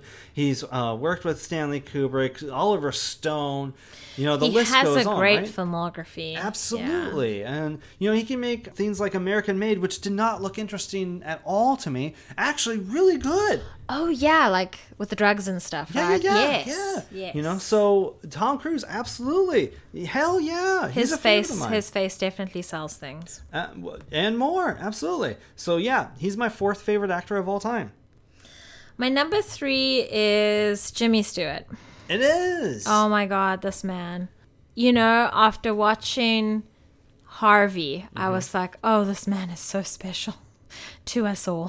so Mm-hmm. that's where I fell in love with him. That's where that that kindness and st- so his presence is definitely of of absolute and utter kindness, understanding, and compassion, and willingness to listen. You know, I feel like if I ever met him, he would want to hear why you think the way you think and and find something to respect about it you know? So i feel like he's an age that maybe we yearn for or a behavior towards others that i certainly yearn for you know and and wish there was more of out there. And so i just i love this man. So him and harvey rear window. Mm-hmm. i it's it's just interesting you know i think that's where he kind of yelps and you know any man that i love when i get to hear them yelp is like oh that's so fun. And uh, you know you've mentioned him in a few but definitely my favorites are harvey and rear window. But i will watch anything this man is. I watched philadelphia story with cary Yeah. grant katharine hepburn and james stewart. Right. and not a favorite movie but i liked seeing his face and his presence yeah Yeah, absolutely. You know, there's a line in the movie Harvey that he says that I've been seriously considering more and more as as the years go on, which is uh, at one point someone's questioning his demeanor, and he says, you know. Something I'm going to paraphrase it, probably kill it. He says, "You know, I, I could either be happy or I could be right. I chose to be happy. Yeah You know, which makes which Oh no, I could be I could be happy or I could be really smart or Oh, clever. yeah. And I chose to Yeah. I chose to be happy. and you it's such a, a beautiful i feel like that would be what he would practice every day i, Mm-hmm. I believe him wholeheartedly That's awesome. Uh, very cool. My third favorite actor of all time is Charlie Chaplin. oh that's a great choice love I'm not terribly surprised that he made the list because he, like Jimmy Stewart, he's always been a favorite of mine. I'm going through my blind spots of his career, which you should see a feature in the near future. Say that three times fast. A feature in the near future uh, on the website soon about. But uh, the kid, the circus, uh, a, a blind spot I recently filled. Uh, City Lights, Modern Times, Limelight. I've always especially loved Modern Times and Limelight. You, to I would I remember watching Limelight in my late teens, early 20s, and just on the edge of my seat because it's like this guy, this icon of the silent era, you get to see him speak like in full, like see who he is. And it's also one of his most personal movies because you see him, you know what, like maybe 30, less than 30 years away from the end of his life. And he's reflecting on his career and his time. And he only made like two, three movies after that one or something like that, you know? And he's been very reflective on his career and on his life. And it's just such a fascinating watch, you know? And um, I just absolutely adore that movie. But he's one of those who his his comedy elevated the genre because his comedy often was about something. It was about society. It was about the form he was so passionate about. It was about something. You know, you often cite modern times as one of your favorites because of a particular scene where he is finally speaking. You finally hear the tramp speak, but when he does, it's absolute nonsense. And so it's kind of like this you think he's going to give in to the talky trend Mhm. as it was at that time, right? It's been around for almost 10 years at that point. But instead, he gives you the middle finger by saying, I'm going to speak, but you're not going to understand a goddamn thing I'm saying, right? You're not going to be able to make sense of it. Yeah. Right? So,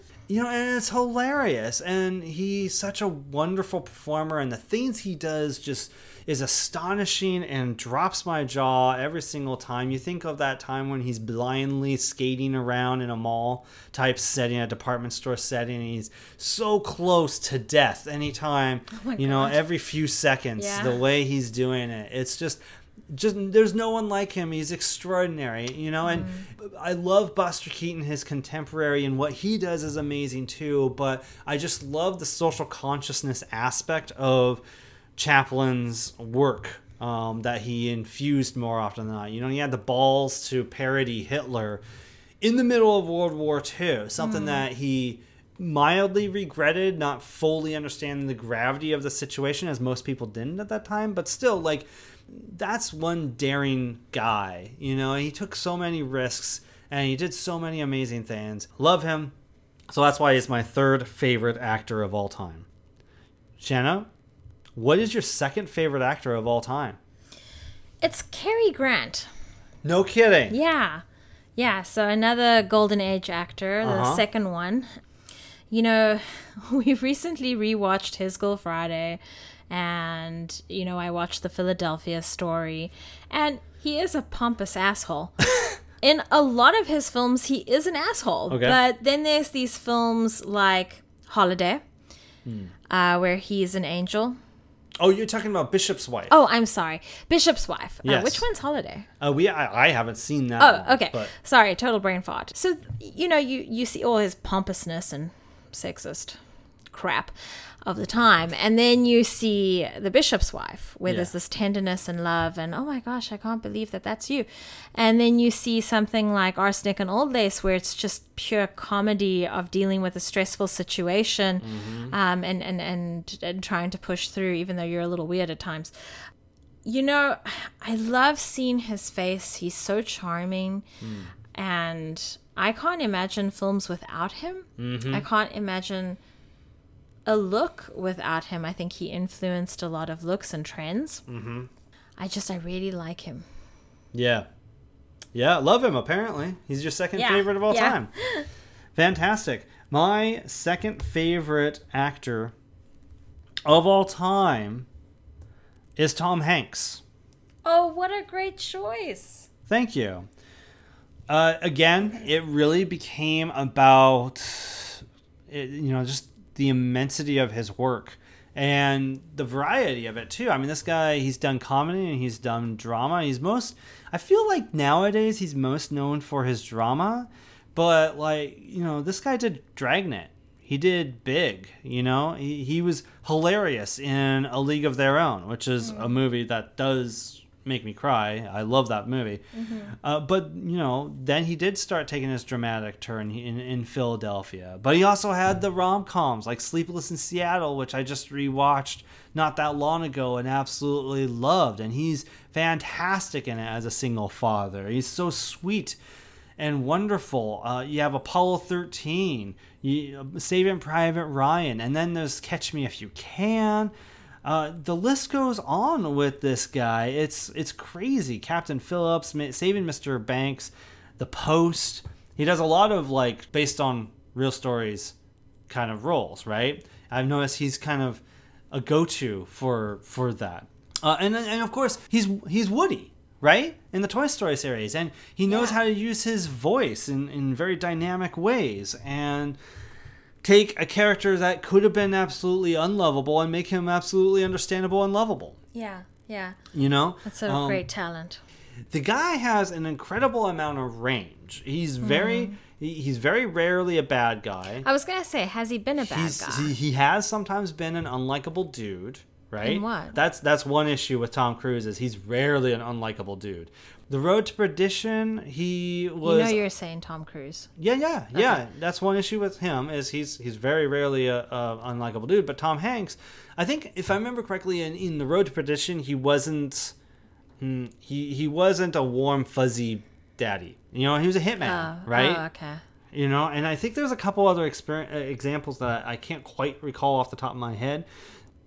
He's an extraordinary actor, and it's been amazing to see him develop because, like, his film career is as long as my lifetime, pretty much, I Yeah. think, you know, since Splash, I think.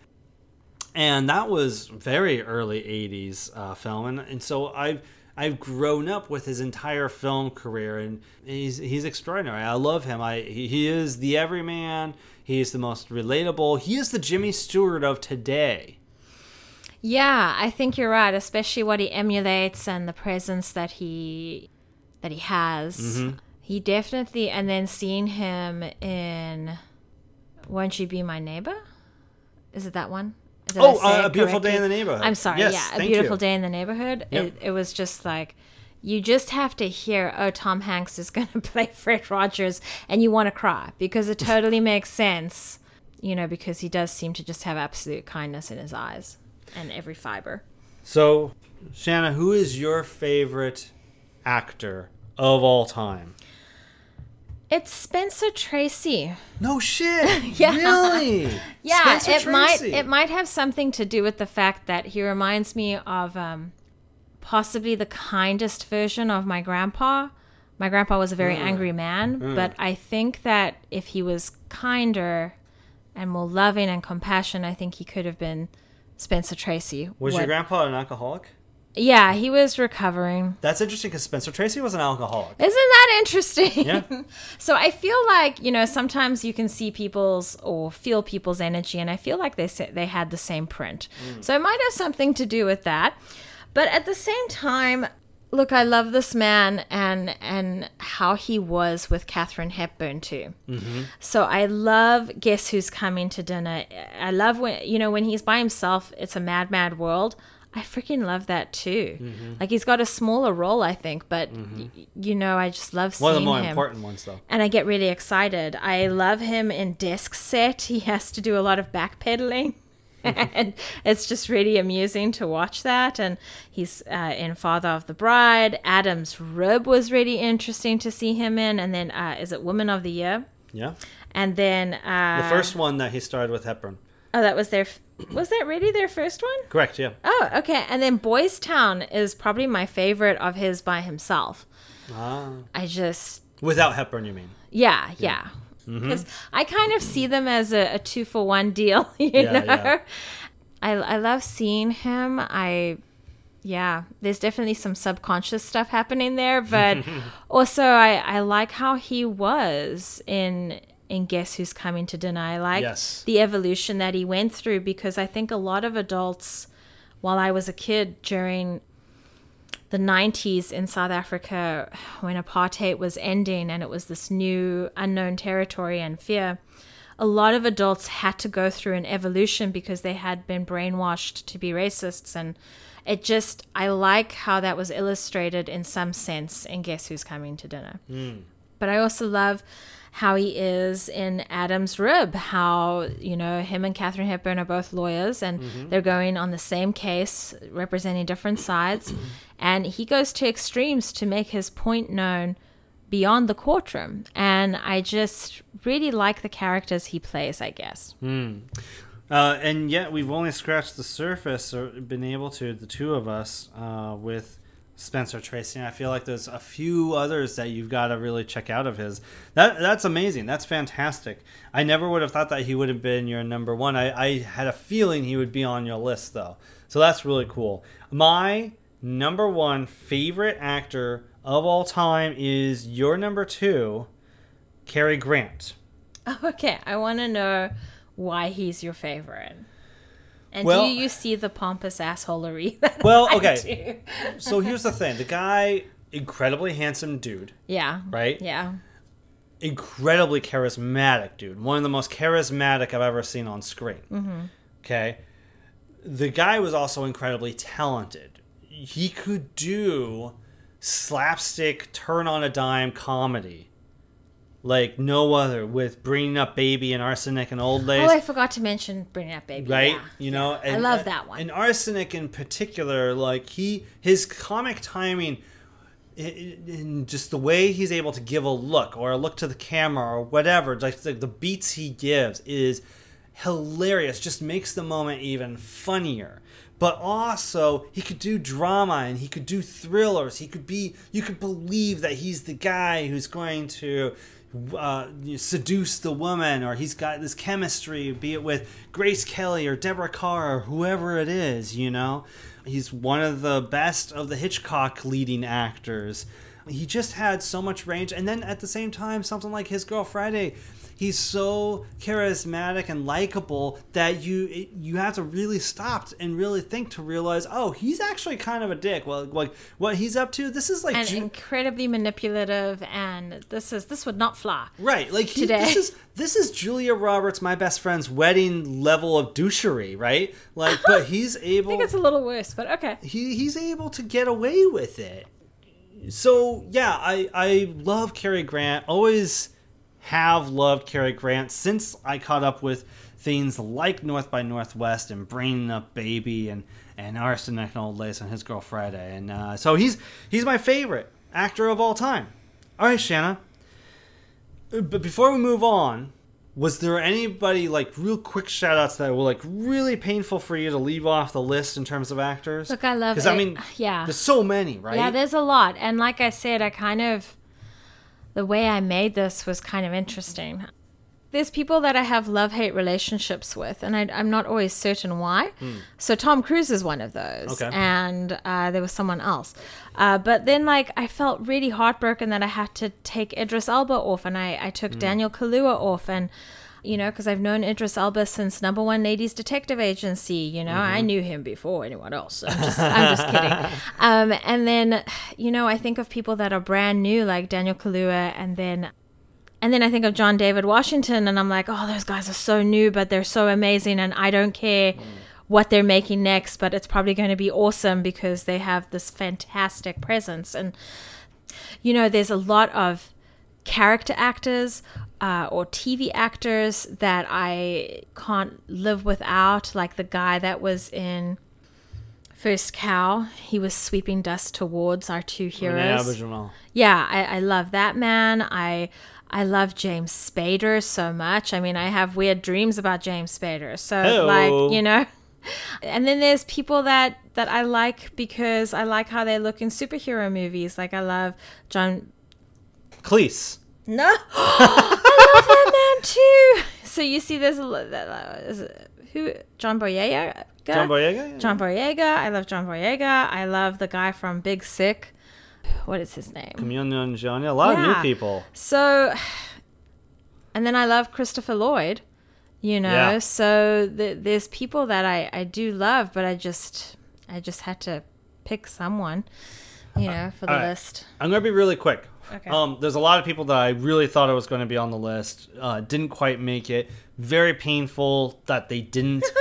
uh, Bruce Willis. You mentioned Mm. Sam Jackson. Mm-hmm. Dan Aykroyd ended up being actually one of them. Harrison Ford was probably one of the most painful uh, for to not make on my list because I think about look, Han Solo, Yeah. Indiana Jones, you know, The Fugitive, Yes. like those alone, having grown up with those things, like I just I really thought And he then was the going fact that he comes back Well, in Star Wars years later. Yeah, yeah. know? So I really thought that he was going to be on the list. He was a painful one. Mar- Marlon Brando, Alan Rickman, uh, Jeff Oh. Daniels was one that I knew I always liked, but I didn't expect him to be so close to being on the list. Um, but he he's another one that I really I really love. You know things like Pleasantville and Speed and Gettysburg. I think is one of his greatest uh, performances. Uh, so many things. So uh, those people were the ones that were like the toughest to cut off the list. But there's so many others. I mean, you mentioned John Lithgow. He's another one that was really up there too. Uh, uh, Robin Williams. I couldn't believe Robin Williams didn't make my list. You know, uh, so many, so many. So that's kind of why I'm like, maybe I'll just make like a, a feature on the thing, you know, Yeah. and, and feature them. So, all right, we're going long. It's a big one for us. So let's get in. We already spent like a half an hour just on the actors. Let's get into and the our actresses are going to get an hour. So buckle up, buttercups. Hopefully not. Here no, we let's, go. Let's try to let's Here try to you know.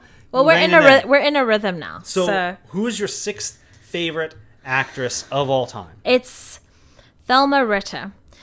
And she's usually in small pieces, small parts. She's in All About Eve. She's in Rear Window. So she's the woman that comes in and checks on Yeah. Jimmy Stewart every day and tells him what's what. and tells him all her life lessons, you know. And uh, she's also in that one with Marilyn I was Monroe. going to say she's in the Misfits too. yeah, right? the Misfits. And Mm-hmm. I, I can't think of another one that, you know, she's very special to me in, but I've only just scratched the surface of what she's in. She's in a lot of stuff.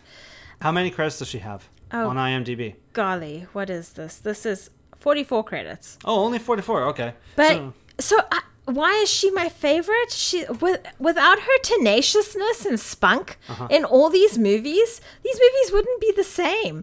And like I know she's a little bit typecast, but I don't give a shit, you know? Like I want to see Thelma Ritter because she is the voice of reason, you know? I want to see her and I want to know what she thinks of the story, you know? um I, I I don't think I've seen anything yet where she's the main main actress, but I don't I like I'd watch anything that has her. Mi- I want Ms. Mojo to do like uh, top 10 our favorite scenes with Thelma Ritter where she speaks truth and calls you on your bullshit, you right, know? right. So uh, that's that's Thelma Ritter. That is awesome that you gave a shout out to Thelma Ritter. That's a, such. That's I a would great. get I would get so great use- excited every time she was Yeah. in a film. Great use of this platform. Very cool. Yeah. Because I, I guarantee not many people listening know who the hell you're talking about. So that's Mm-hmm. awesome. They need to check her out. My sixth favorite actress is someone that I had a feeling would make the list somewhere. Um, mildly surprised that she barely made the list. But here we are Grace Kelly. Oh, I'm so glad you chose her. One of the true screen beauties of all time. Uh, very few women have had the presence that she has on screen since.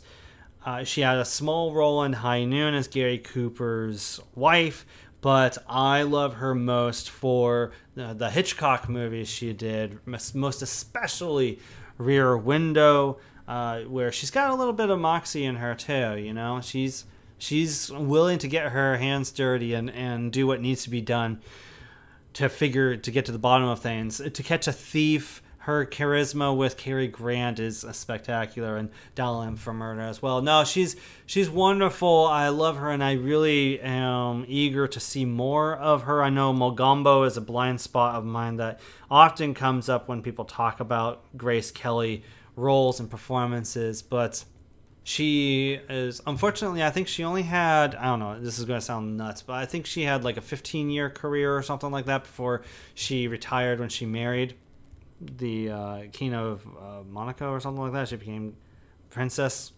of monaco princess grace of monaco Oh, yeah. and a mother yeah. but anyway, uh, so yeah, I love Grace Kelly. I just find her absolutely magnetic and cannot deny her presence on screen. And so I had to acknowledge her. She's my sixth favorite. My number five is Melissa McCarthy. Oh, really? She's I- that high. I freaking love this woman, and I can't imagine my world without her movies. Wow. I love her in Spy the most, and then Ghostbusters, and this is a woman that I don't care what she makes, I'm gonna watch it. Really? Uh, so, so you've seen Life Identity of- Thief?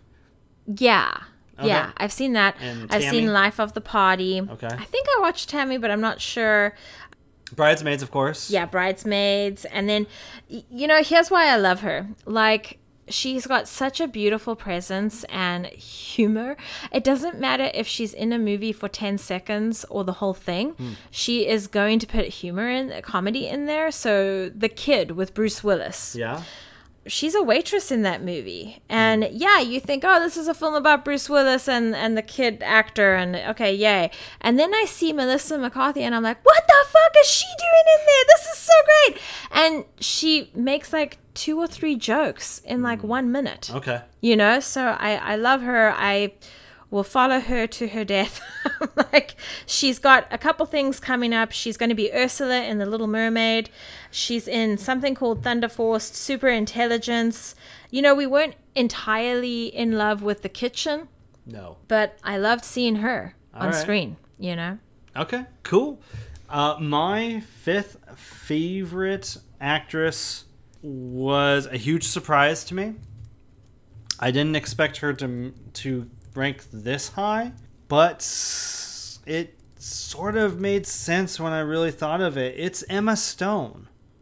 She, of course, had her breakout with Easy A, and you know had a significant role in Zombieland the year before that. And then she really started branching out into drama with Birdman and La La Land. And, you know, she made an impression on me way back in Superbad where I was like, who's that cool chick? And I was like, mm. I totally get why Jonah Hill wants to be with that Okay, girl. Like, yeah. she's cool. like, and you didn't even, like, get a lot of screen time with her. Yeah, there was something up with that girl. And then Easy A solidified it for sure. Well, I think Zombieland probably solidified it really, but Easy A was the one where it proved that she could lead a film, right, and it be successful, and she could carry it very well, and she's hilarious in that in that movie, and she's hilarious in uh, any comedy that she shows up. Like I think she has a small, no, she's a she has a role in Crazy Stupid Love, but she has a small role like in Friends with Benefits, and she's hilarious in in in that. So, I think she has a really great screen presence, but I think like she's also evolving into a really interesting actress with her disaffected daughter role in in Birdman and her wide-eyed song and dance role in La La Land, you know, who kind of gets held back by this relationship with Ryan Gosling's character. Um, I think she actually, just slightly, but still outperforms Ryan Gosling hmm. in in La La Land. But she is someone. Well, you talk about like I'll see this person in anything. She's one of those people who's a selling point in a in a movie I'll hear about. Not so much in an upcoming Dalmatians movie. I don't necessarily think we need a Cruella Cruella de Vil movie, even if she is Cruella de Vil. But I don't know if I want to see those big eyes as someone who wants to slay puppies. right, exactly. So uh, by and large, though, if she, if I hear that she's a part of a movie, I'm interested in it. So Emma Stone is my fifth favorite actress of all time. My fourth favorite is Lupita Nyong'o. Oh, really? Yeah, from Black Panther, Us, uh, the new movie that just got released, Black Is King. It's available on Disney. Yes, Plus- yes, yes. We gotta catch up with that. Uh, Now, yeah. She was also was Queen she not your favorite actress of the decade? Oh, yeah, maybe she was.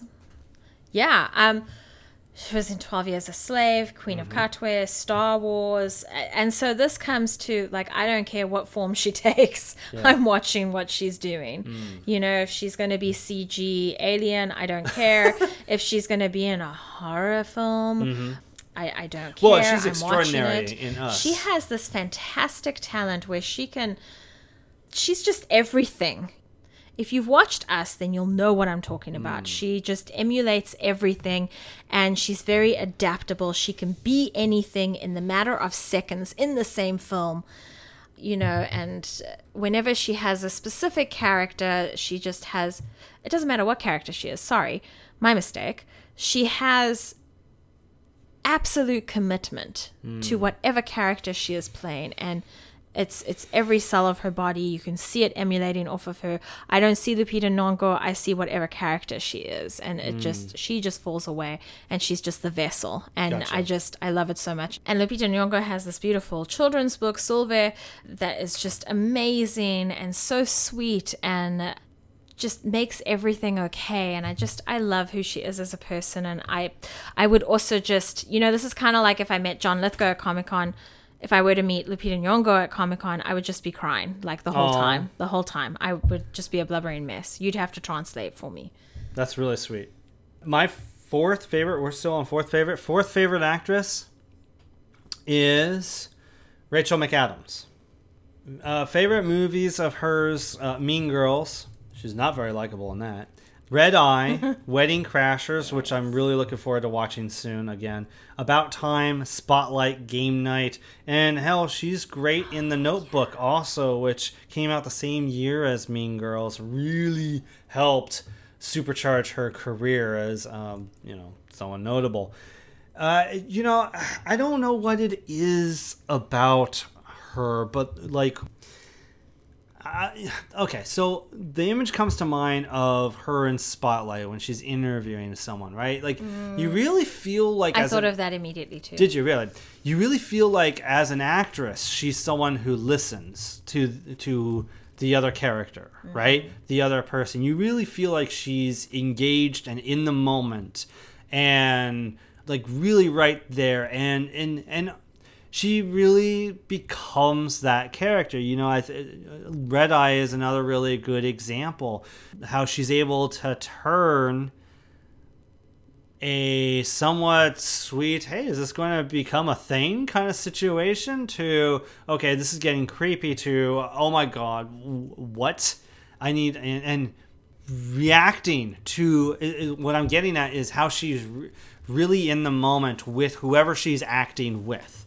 And she's reacting to what the other person is saying. And I guess that's one great thing about her is you really believe this this very important element of being an actor is listening. And you really believe that she is in this moment with whatever character she is with and in and, and listening and reacting to whatever that character is saying. If that makes any sense whatsoever. Yeah i think you bring up a really beautiful point yeah and there's something about her that has always made her engaging and, and, and winning and beautiful uh, to me, and someone who I've always been like, oh, well, if she's in that, then I'm very interested, you know? Um, I, or I really want to see her do that concept, like Game Night was. Like, oh, it's a comedy, a game night, game night gets out of control. I want to see her do that. I haven't seen her do a comedy in like 10 years or whatever, you know, because she did dramas for a while. So, uh, I, yeah, I absolutely love Rachel McAdams. I just absolutely adore her. She's the kind of person I see on screen. I'm just like, ah, you know. Anyway, so yeah, she's my fourth favorite actress of all time. Shanna, we're in your top three. Who's your third favorite actress of all time? it's elisabeth moss Oh, really? Yeah. Wow. Be- taking into account just her film career? yeah Wow. yeah Okay. Because I know, like, if we No, were doing look, a TV look- list, it'd be a different story, right? Look, look, look, look, look. I, I, I, I will watch whatever the woman does. If she does a commercial, I'm going to think she's the best thing since sliced bread or, or, or um, you know, bacon caramel, whatever. you know, like, this woman is amazing. I mean, she feels like she is a fighter for women acting. She feels like she pushes herself mm-hmm. to her limits and then breaks those down and makes new limits. Like hmm. she has been in Shirley as Shirley Jackson. She's the, in The Invisible Man. She's in The Kitchen. She's in Us, if you recall. yes. She's the, she has a small part in us. the yes. friend there. She's her smell.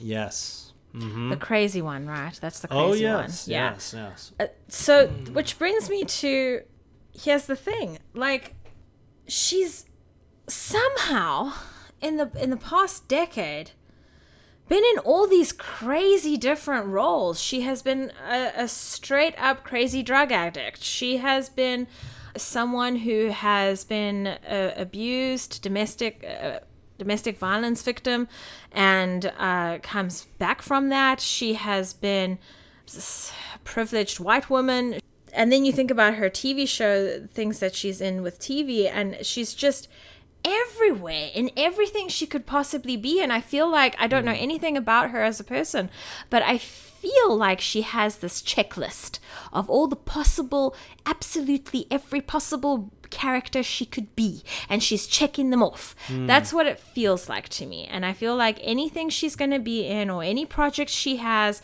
i don't give a continental what it is but i'm going to go and watch it and i'm going to pay for the movie ticket i don't care because she just has this vibrational way of acting. Hmm. You can feel what she's feeling.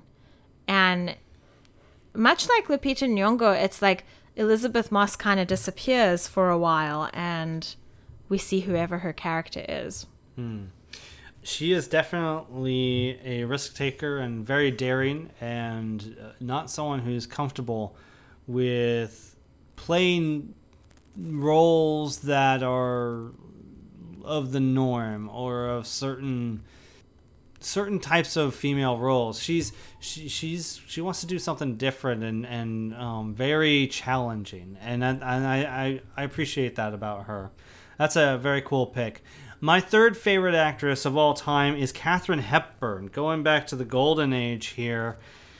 I used to think it would be Audrey Hepburn. There was a time where I actually liked Audrey Hepburn more than Katharine Hepburn. They're not related, but I compare the two just because of their names. Yeah.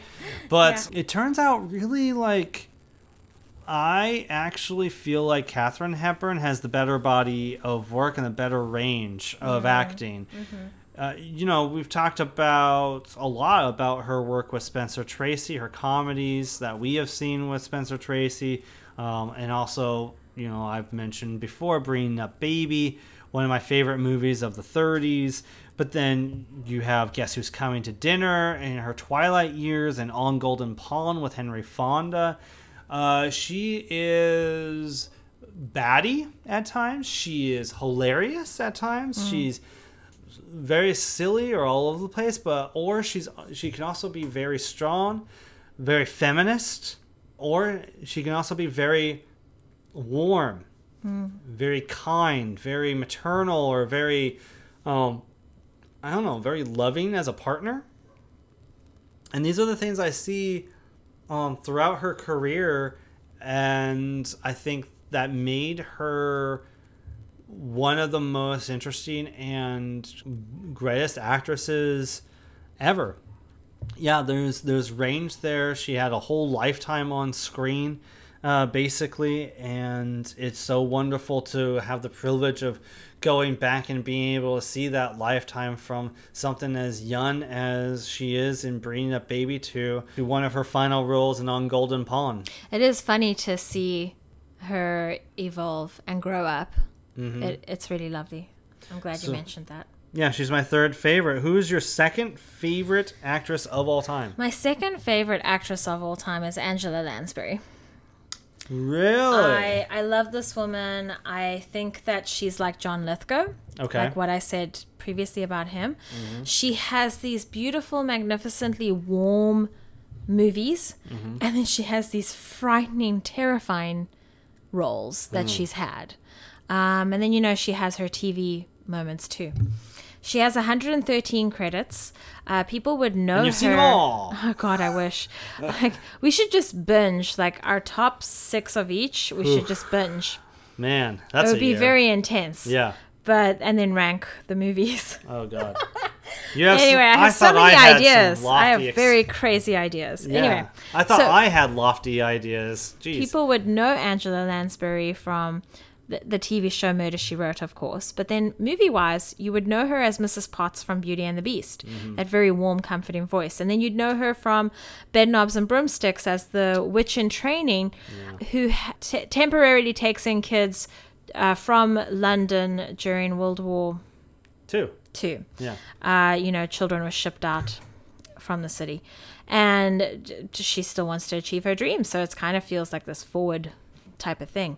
And then she's the Dowager Empress in Anastasia. And then, have I mentioned the terror that I feel? The Manchurian candidate. And A couple um, times. Oh, wait, right now?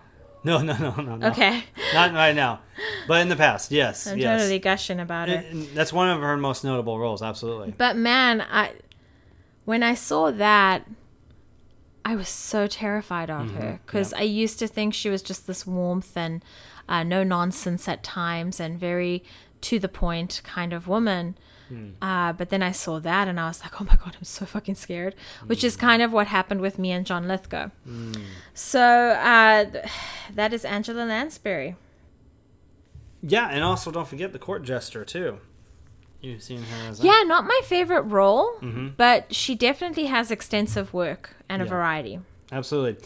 My second favorite actress of all time uh, actually was something that became a bit of a surprise during the course of going backwards through time. I didn't realize the extent with which I loved and respected this actress, and that is Elizabeth Taylor. Oh, that's great. Yes, I always had some respect for her as as one of the greats of the of the uh, golden age, but you know, as we watched more and more of her movies, or I revisited a couple of her movies, I started to realize how bold and daring and ballsy she was. Like, yes, she had Katharine Hepburn as a precursor a little bit, you know, the woman who refused to wear dresses and wore pants, you know, and was feminist in her ways too, and kind of, mm. you know, no BS. But I feel like Elizabeth Taylor came along in her adult roles, you know, um, I haven't seen many of her child roles. I haven't seen National Velvet. Uh, she started to become a woman, so to speak, in Father of the Bride as the titular bride, right? Um, but it's really movies like Giant in 1956 and and oh, what was the one that we watched uh, with her and Paul Newman? Uh, Cat on Hot Tin Roof right? And and then you also have um, Who's Afraid of Virginia Woolf in the mid late '60s, and this woman was incredible. Like she, well, and, and have Cleopatra too. Like she, yeah, for the most part, she was very feminist and a little bit ahead of her time. I feel like as this strong female presence who stood up to the men, who wasn't going to be relegated to the kitchen or just talking amongst the circles of the women. She, in case in point, Giant, she wanted to uh, yeah. get get her hands dirty and be an active part of the household, you know. But then, like at the same time, she was what thirty three or something when she was in Who's Afraid of Virginia Woolf, and so she had zero vanity about herself. She was willing to basically homely herself up and get middle aged and play a really ugly character, uh, not not necessarily physically, but like emotionally and and personality wise, and get rotten and, and mean, you know. And so I just thought I have mad respect for her as I go through and take stock of her career. I think she's one of the greats for so many reasons. And on top of it all, like she can really knock him dead in a in a slip or something in movies like Cat on a Tin Roof and Butterfield 8. So, yeah. All right. Who is your absolute number one favorite actress of all time? It's Katharine Hepburn. It is Katharine It is Hepburn. Katharine Hepburn. Okay. Yeah. I was going to say if you go with Tracy, Spencer Tracy, and you don't have And I don't Katharine have Hepburn, Katharine on the I list. I will be shocked. There will be table flipping. All right, so Yeah. I've shared my thoughts on Katharine Hepburn. What What are your thoughts about her? I I love this woman. I, she's just I watch her in all her movies, And I think my favorite one is Guess Who's Coming to Dinner and Desk Set. In Desk Set, she is so smart. And she reminds me of my host grandmother. And she just like puts everything together, is able to analyze everything, and, and just it's just this wealth of information. It's so wonderful to see her in that role. Um, and then calling out Spencer Tracy, you know, in that film about replacing people with robots, you know, Or a machine. uh, Yeah. computers. Mhm. Yeah. And then I just love her in Guess Who's Coming to Dinner in the way that she fights for her daughter and, Mm-hmm. uh, and uh, smashes.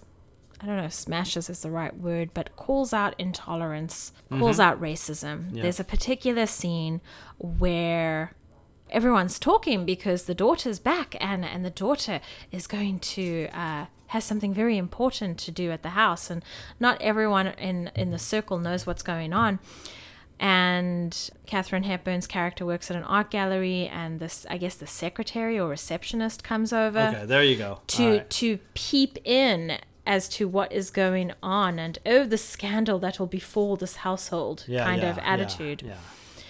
and you know sh the woman comes into the house katharine hepburn quickly realizes what's about to happen makes the woman exit and not only makes her exit her home she actually completely tells her off and essentially she walks her out, yeah. walks her out puts her in her car Yeah. and gives her a long spiel but the final line of don't say anything just go Mm-hmm. is such a beautiful way to say just fucking forget it like nothing you can say with your intolerance and racism is is going to be tolerated here Well, she, I I believe, uh, yes, that's got to be one of your absolute favorite moments of Katharine Hepburn's career because you quoted a lot. But like, I think right before that, she also tells the woman, "Go back, pick up your last paycheck. I don't ever want to see your face Yeah. again." yeah You know? And there's nothing more satisfying than than telling a racist off you know in, su- in such a manner Yeah. So uh, yeah, her presence is amazing. What a what a beautiful mind, soul, and woman. So, for my absolute favorite actress of all time, uh, in in both of these lists, I was very reluctant. I I see a lot of lists on Instagram and stuff, and you know, most of the time there's a recency bias I see where most people they're like fawning over more recent movies, directors, actors, actresses, whatever. And I was very resistant and reluctant. I didn't want to be a list full of just, you know, modern or, or contemporary actors and stuff. And I was resistant to the number one being person being that. But when I take stock, uh, as I did with many of these people, this could not be really denied. In fact, sh- this actress rose above and beyond all others in terms of favorites in her career. And that actress is Scarlett Johansson. Oh, that's a great pick. I'm so glad that you you have her there. So I've been interested and fascinated by Scarlett since I think Ghost World as the best friend with Thora Birch, the one who actually grows up and matures and becomes more and more of an adult.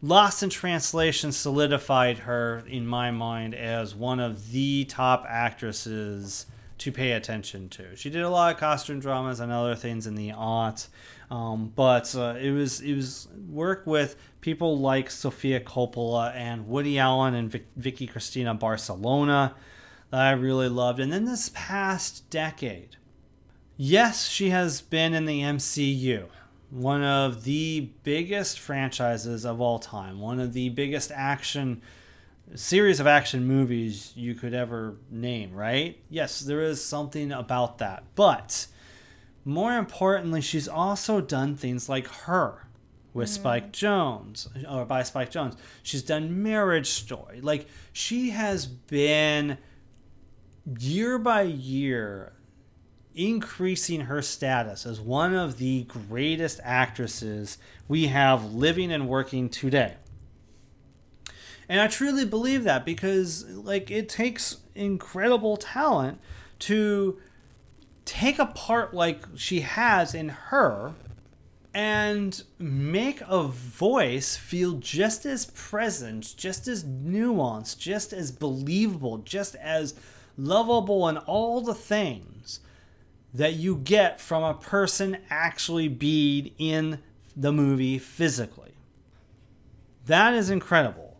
What's further incredible is what you see her do in Marriage Story, you know, which is a, a role and a performance that is without vanity, hmm. that is with so much nuance. That is another example of someone listening and reacting.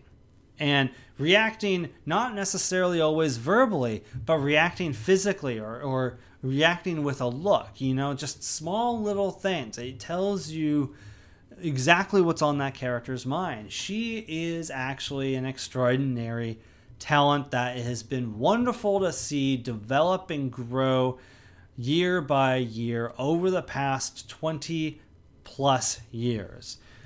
And so that is why ultimately I could not deny that Scarlett Johansson is my favorite actress of all time. But what are your favorite actors and actresses of all time, dear listener? Feel free to email us at the Gibson Review at gmail.com. Shanna, before we move on, was there any other actresses that you were just, it just pained you to leave off the list like we did with the actors? Yeah, yeah, a lot of people. So Maggie Smith is a big one for me. I I mm. love her. Okay. And then Amy Adams. Yes, there we go. I just love that woman. I am shocked she's not so on your much. list. Charlize Theron, Reese Witherspoon, Emma Stone, Margot Robbie, Danai Gurira, Jamie Lee Curtis, Rachel McAdams. There's probably just so many more. I, I love the whole cast from Ghostbusters, the female one. Uh, Sigourney Weaver, speaking of which. There's just too many out there. and this is my baby list. This is my first list I made. So we'll see what happens in the future. For me, uh, Amy Adams was a very tough call. Mm. I'm shocked she's not on your list. I kind of figured, okay, well, Mm-hmm, It was Elisabeth Moss's fault. was it? Yeah. I, I, I kind of figured, well, okay, she's probably going to be on Shanna's list. so she just barely, barely made it off the list. Myrna Loy was a favorite of mine. You know, Best Years of Our Lives, The Thin Man, those kinds of things. Mr. Blandings builds his dream house. Emily Blunt, uh, Zooey Deschanel, who hasn't been in many movies of late, but oh, her work in the aughts was enough mostly to to get her in consideration. Sigourney Weaver, and I am shocked, Shanna. Absolutely Oh, surprised. Which one? That's maybe again is a testament to how hard this is. it is hard, yeah. That Laura Dern did not make your list. See, that's the thing. It's so hard. It's it's so difficult and Um, she was one that was You know. a surprising candidate for me. Actually, I did not expect that, Mm. but uh, I took stock of her career, and yes, she is definitely one that is strongly worth considering as a favorite of mine. Mm-hmm. So yeah, those were the probably the most painful for me to to not have on the list. So anyway, those are our favorite actors and actresses of all time. Do share with us what yours are. Shanna, before we talk about the next episode, uh, why don't you share with everyone where they can find you online? you can find me on Instagram at Shanna Paxton Photography underscores in between each word there. And And it, you can try and see my Flickchart. With, Try and see it? well, it's not complete, obviously. Spell binding A. So I'm also on Flickchart the Gibson 99. The main website is thegibsonreview.com. Thanks to Nobly Frank Marketing once again for helping with that website. You'll find all articles, reviews, features, all episodes of the Movie Lovers are on there. All best of lists are on there. More or less, some got lost to time or in transition, unfortunately, but Uh, there's a lot on there to check out, so by all means, go to gibsonreview.com to find them there. Uh, we're on Facebook, the Gibson Review. You'll find some stuff there. Instagram is where I'm most active. Uh, the Gibson 99 on Instagram. Follow us there. We have very often some polls on Instagram, and I think I have uh, poll updates for you from what you voted on as your favorites. And let's see here. The latest votes that you have made is from your 1930s list. You voted Modern Times as your favorite 30s movie. And from the silent era, this poll just ended recently uh, at the time of we're recording this. Uh, Sunrise, a tale, a song of two humans, I believe, by F.W. Murnau, was voted as your favorite silent era film, which really shocked the heck out of me. A nice surprise there. Right now, at the time that we're recording this, which is the 9th of August, there is currently a poll that may be finished up around the time this hits your ears. I don't know. But um, what you think are our biggest blind spots? What is the most egregious? What is the most essential viewing of our blind spots? Uh, if it's still active, you can check that out. We'll also soon be doing, I think, your favorite actors and actresses on there. So you can actually participate and tell us what your favorite actors and actresses are on the Instagram stories. I think that's about all as far as where you can find me. Yeah? Yeah? Shanna's like, uh huh. Yeah. All right. So. We're going a bit long, Lovey. we are a little bit long. Yes, we're very long. This is actually a much bigger topic than I anticipated, but it was a tough topic to discuss our favorite actors and actresses. So there you have it. The next episode is tentatively. Is that what you. Are you going that direction? I have to. Okay. The way this year has No, gone. it's just the way you're saying it. It's insane, Shanna. I can't I believe know. that this might actually happen. Wow. Tentatively, we Oh, are God. going with a main review Mm. of the long anticipated Mm. Or long awaited, and much anticipated by us, often our most looking forward to movie of the year, The New Mutants. Reportedly, Oh, at the time of recording, may actually release at the end of this month. It is possible that people will actually be able to see this film. Finally, in theaters no less. So, if that is actually comes to pass, we'll do our favorite teen movies as our film faves in coordination with it. It's a it's a movie about a group of teenagers who discover their powers. We're going to do teen movies, okay? As our favorites. And, and you can find that probably on Tuesday, September 1. Shortly after that, look out for a bonus episode because tentatively there is a Tenet release. Tentatively Tenet. Shortly after, and we will be doing a bonus episode reviewing that much anticipated, much delayed film as well. Not as delayed. Should everything work out? Right, not as delayed as the New Mutants, though. Hopefully, it does not become as delayed as the New Mutants was. So that's what you can hope to expect in the future, the near future of the movie lovers. Stay on top of the Instagram, the, the Gibson99 for updates should that change. Until then, this is Jeff and Shanna saying keep loving the movies and Goodbye. Shelly. Shell. Who's Shelly? It's combined in Shanna and Kelly.